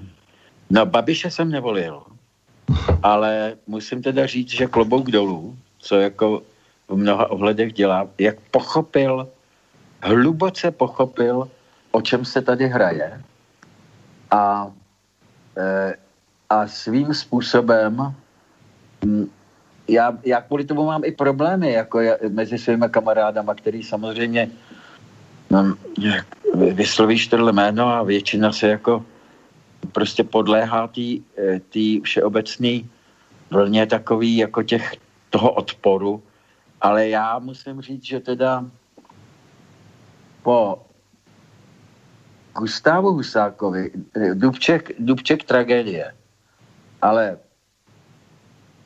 další eh, Slovák v Praze, Gustav Husák, před kterým teda dodatečně taky klobouk dolů.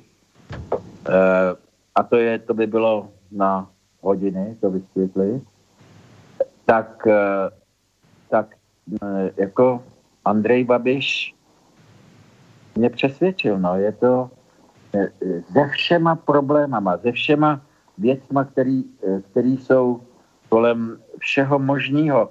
Já jsem ho trošku zažil v 90. kdy, si, kdy vytvářel to impérium, ale viděl jsem ho jenom, jenom jednou v životě tehdy, a, a byl jsem z toho docela jako na mrtvici, ale, ale jako to, jakým způsobem on to uchopil a jakým způsobem pochopil, v čem se ocit a v čem se ocitla ta země, tak jako jeho, mm, jeho práce je úctyhodná. Jestli dovede nakonec k úplnému marazmu nebo nedovede, to neumím odhadnout, ale momentálně si neumím představit, který politik by se v téhle těch, řekněme, té situaci posledního půl druha roku tak zorientoval a taky udržel v rukou eh, a nedopustil ten chaos jako on teda. Takže hm, já, já vím, že teď jsem naprosto většinu eh, lidí asi úplně zděsil, a, ale jak říkám, to jsou ty věci, které bohužel vyslovím, protože je tu otázka, ale nemám čas už je jako důkladně vysvětlit a, e, a, a, a takhle vypálit, to je jako takový bláznivý, ale mě prostě přesvědčuje, jako e, on pochopil, že, že, že už se nehraje politika, že se už hraje úplně jiný představení, úplně jiný divadlo a uvnitř toho divadla se on pokouší udržet v té zemi nepochybně i ze svých osobních motivací. No a to je taky dobře, člověk má mít osobní motivace. Já nevěřím těm, kteří říkají, já mám jenom tu velikánskou motivaci e, znešenou, jako je říkával Havel. Nevěřím jim. Musí to být vždycky vycházet z osobní motivace, takže on má, on má tu svou osobní motivaci, on ne, nechce položit tu republiku nechce položit hospodářství, protože on má velké investice, ale to je dobře. A, a jako kroky, které činí konec konců eh, i v té Evropské unii, a, protože podívejme se na to, i Orbán rezignoval a přijal ten, zrovna tak jako Kačinský přijali ten plán, eh, protože nešlo udělat nic jiného zjevně, nešlo udělat nic jiného, než z toho aspoň urvat, z toho umírajícího koně ještě nějaký maso, tak eh, pro mě při všech různých výhradách, které jsou ale jiného typu, je Babiš e, dobrá vláda. A e, musím říci, že e, ze zájmem budu sledovat, jako, jakým způsobem se s tím popere na podzim a, a v zimě a, a na jaře, protože e, jako já jsem se s těma lidma setkával, s těma předsedama vlád a všeho. Viděl jsem jich opravdu hodně. A a, a skoro bych řekl, že jsem je znal dost dobře. Ale musím říct, že když si je promítnu, tak eh, tohle je úloha, buď to, jako, ale teď myslím premiérská úloha, hmm. by byla pro Klauze nebo Zemana. A, a, ale ty to už dělat premiérsky nebudou. Tak je to úloha pro Babiše, protože já tam nikoho jiného, já nikoho jiného široko daleko nevidím. Koho? Fialu? no to bych opravdu, eh, to už bych nedělal ani tyhle rozhovory, jo. ale, eh, ale koho? Koho? Ten výběr je děsivý. Není, jako absolutně, eh, absolutně vymydleno. Takže, takže jako milion chvilek samozřejmě by si přál odstranit Babiše a a, a, a já bych hrozně rád, kdyby ukázal na toho, kdo by to měl dělat místo něj. Já si to neumím představit. Babiš je krizový manažer a jako krizový manažer jedná. Umí to, naučil se to ve svých podnicích a e, e, určitě dělá hrozný boty, e, který se možná teprve ukážou taky, a to, ale to by dělal každý. Ale v tom celku pořád ten chaos nedopustil. A no, jako Mm, to je, to je vzácný tedy. Mm-hmm. Tak uh, už se asi dál ptát, aby jsme to, mohl bys nám ještě něco říct o střední Evropě, jak vidíš pozici V4, na to se ptám skoro vždycky, protože mě zajímá, jestli se vkládají naděje do toho, že se dá vytvořit uh, takový, takové uh, souručenství, které by opravdu fungovalo v téhle podobě. Hele, ta střední Evropa, která má společnou historickou zkušenost, teď svým způsobem vnímá i to Rakousko. Trošku jinak, ale do toho 650. prostě to nebylo jasný. A, a, a jsou tam, jako je to prolezlý slovenskou, českou, maďarskou emigrací, eh, tak ta střední Evropa tím, že právě tu společnou historickou zkušenost má, tím, že eh, si už jednou tu totalitu i když, abych tak řekl, proti tý, která přichází měkkou, prožilo, tak e, e, autenticky se tam narodili e, vůdci, vůdci prostě. E, narodili, se, narodili se velký politici. Orbán na svém začátku byl e, lehce směšná figurka, jo. Kačinští e, rovněž. E, a, a najednou jako ta doba z nich jako vytvořila to, co vytvořila a oni opravdu e, jsou reálnou silou, eh, která, a doufejme, že se to, že, že se to nakonec vrátí i na Slovensku, protože Slovensko si prožilo svůj Majdan, eh, aby, eh, aby prostě a tím se tam, tím se, tím si dostalo jako do nejvyšších pater politiky jako zástupce Eh, zástupce svých Rockefellerů, eh, čaputovské eh, kruhy a tyhle ty, ale já myslím, že Slovensko je na, na druhou stranu zase daleko ještě konzervativnější a zajímavější duchovně než to, co probíhá v Čechách. Na Moravě je to zase jiný, ale, ale v Čechách je to prostě opravdu dost biafra ducha v tom, v tom pohledu k, ne, k, k nebi tak eh, myslím si, že eh, ne, ne náhodou to tam drží eh, vlastně tu národní jednotu, jak v Polsku, tak v Maďarsku, ten katolický aspekt, čili ten jednotící, ten, ten všeobecný. A mám za to, že pokud se udržíme tom, v této společnosti a současné době by to nikdo, kromě Babiše, neudělal. Nikdo. Všichni by e, poskakovali jako náš e, už zapomenutý premiér Sobotka prostě e, Merkelová, Merkelový podržtaška by poskakovali před těma páprdama, tak e, pokud se v tom udrží, tak si myslím, že to je jistá síla, která může být takovým, takovým e, řekněme, gravitačním jadírkem, eh, který může mít daleko větší význam, než si dneska myslíme.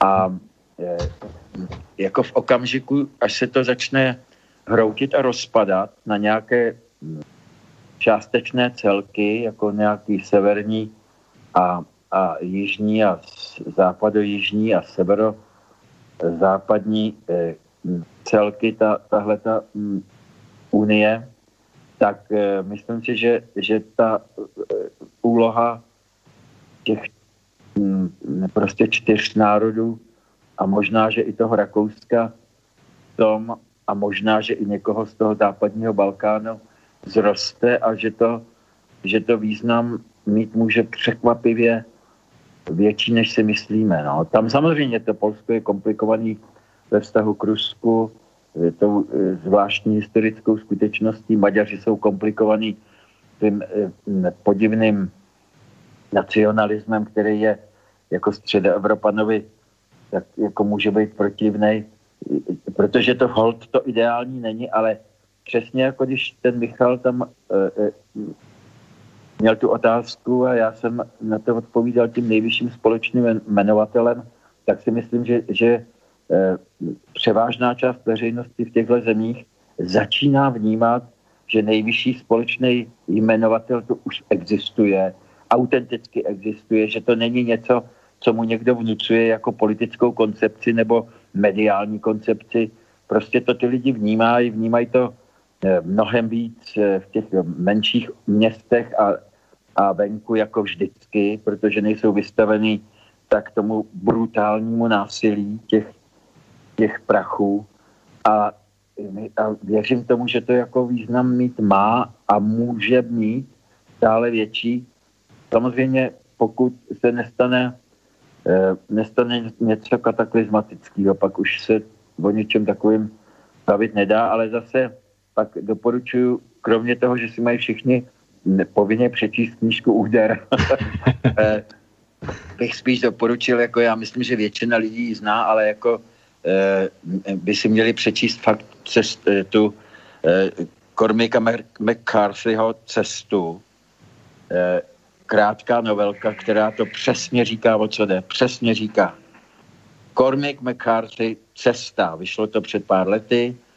Kdo to nepřečet, tak jako, jako východisko k tomu, eh, k tomu pohledu na to, co se má stát a proč se to má stát a že to má východisko a že jsou tu lidi, kteří nesou ten oheň a, a že to bude strašně důležitý v okamžiku toho definitivně opravdu velkého lámání chleba, tak jako moc bych doporučil jako základ tuhle knížku a, eh, a tak.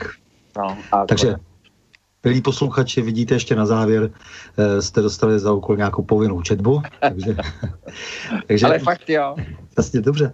Vážený Petře, hele, já ti moc děkuji za rozhovor a přeju si, aby vytrval, protože i přes to nepřátelství konformistů, nebo jak jim jak můžeme říkat, eh, ty vždycky přichází s neotřelým pohledem na přítomnost i budoucnost a té neotřelosti k přemýšlení je tady jak šapránu. Já ti tam děkuji a hlavně chci pozdravit všechny ty lidi, nevím, kolik jich je, kteří to teď poslouchali a kteří to třeba ještě někomu pak přepošlou, protože myslím si, že jako povídat si máme a e, čím víc se nám podaří najít nějakých mediálních příležitostí, tím líp máme jich hrozně málo. Hm. S vámi, milí posluchači, se také loučím a to s přáním. Mějme se rádi, buďme svobodní, vzpřímení, nevěšme hlavu. Stojíme při svých bližních i národech. Nepřátel se nelekejme a na množství nehleďme. Pořadu na Prahu změn se uslyšíme opět za týden v pondělí 3. srpna v obvyklých 20 hodin a 30 minut. Naslyšenou a do počutě.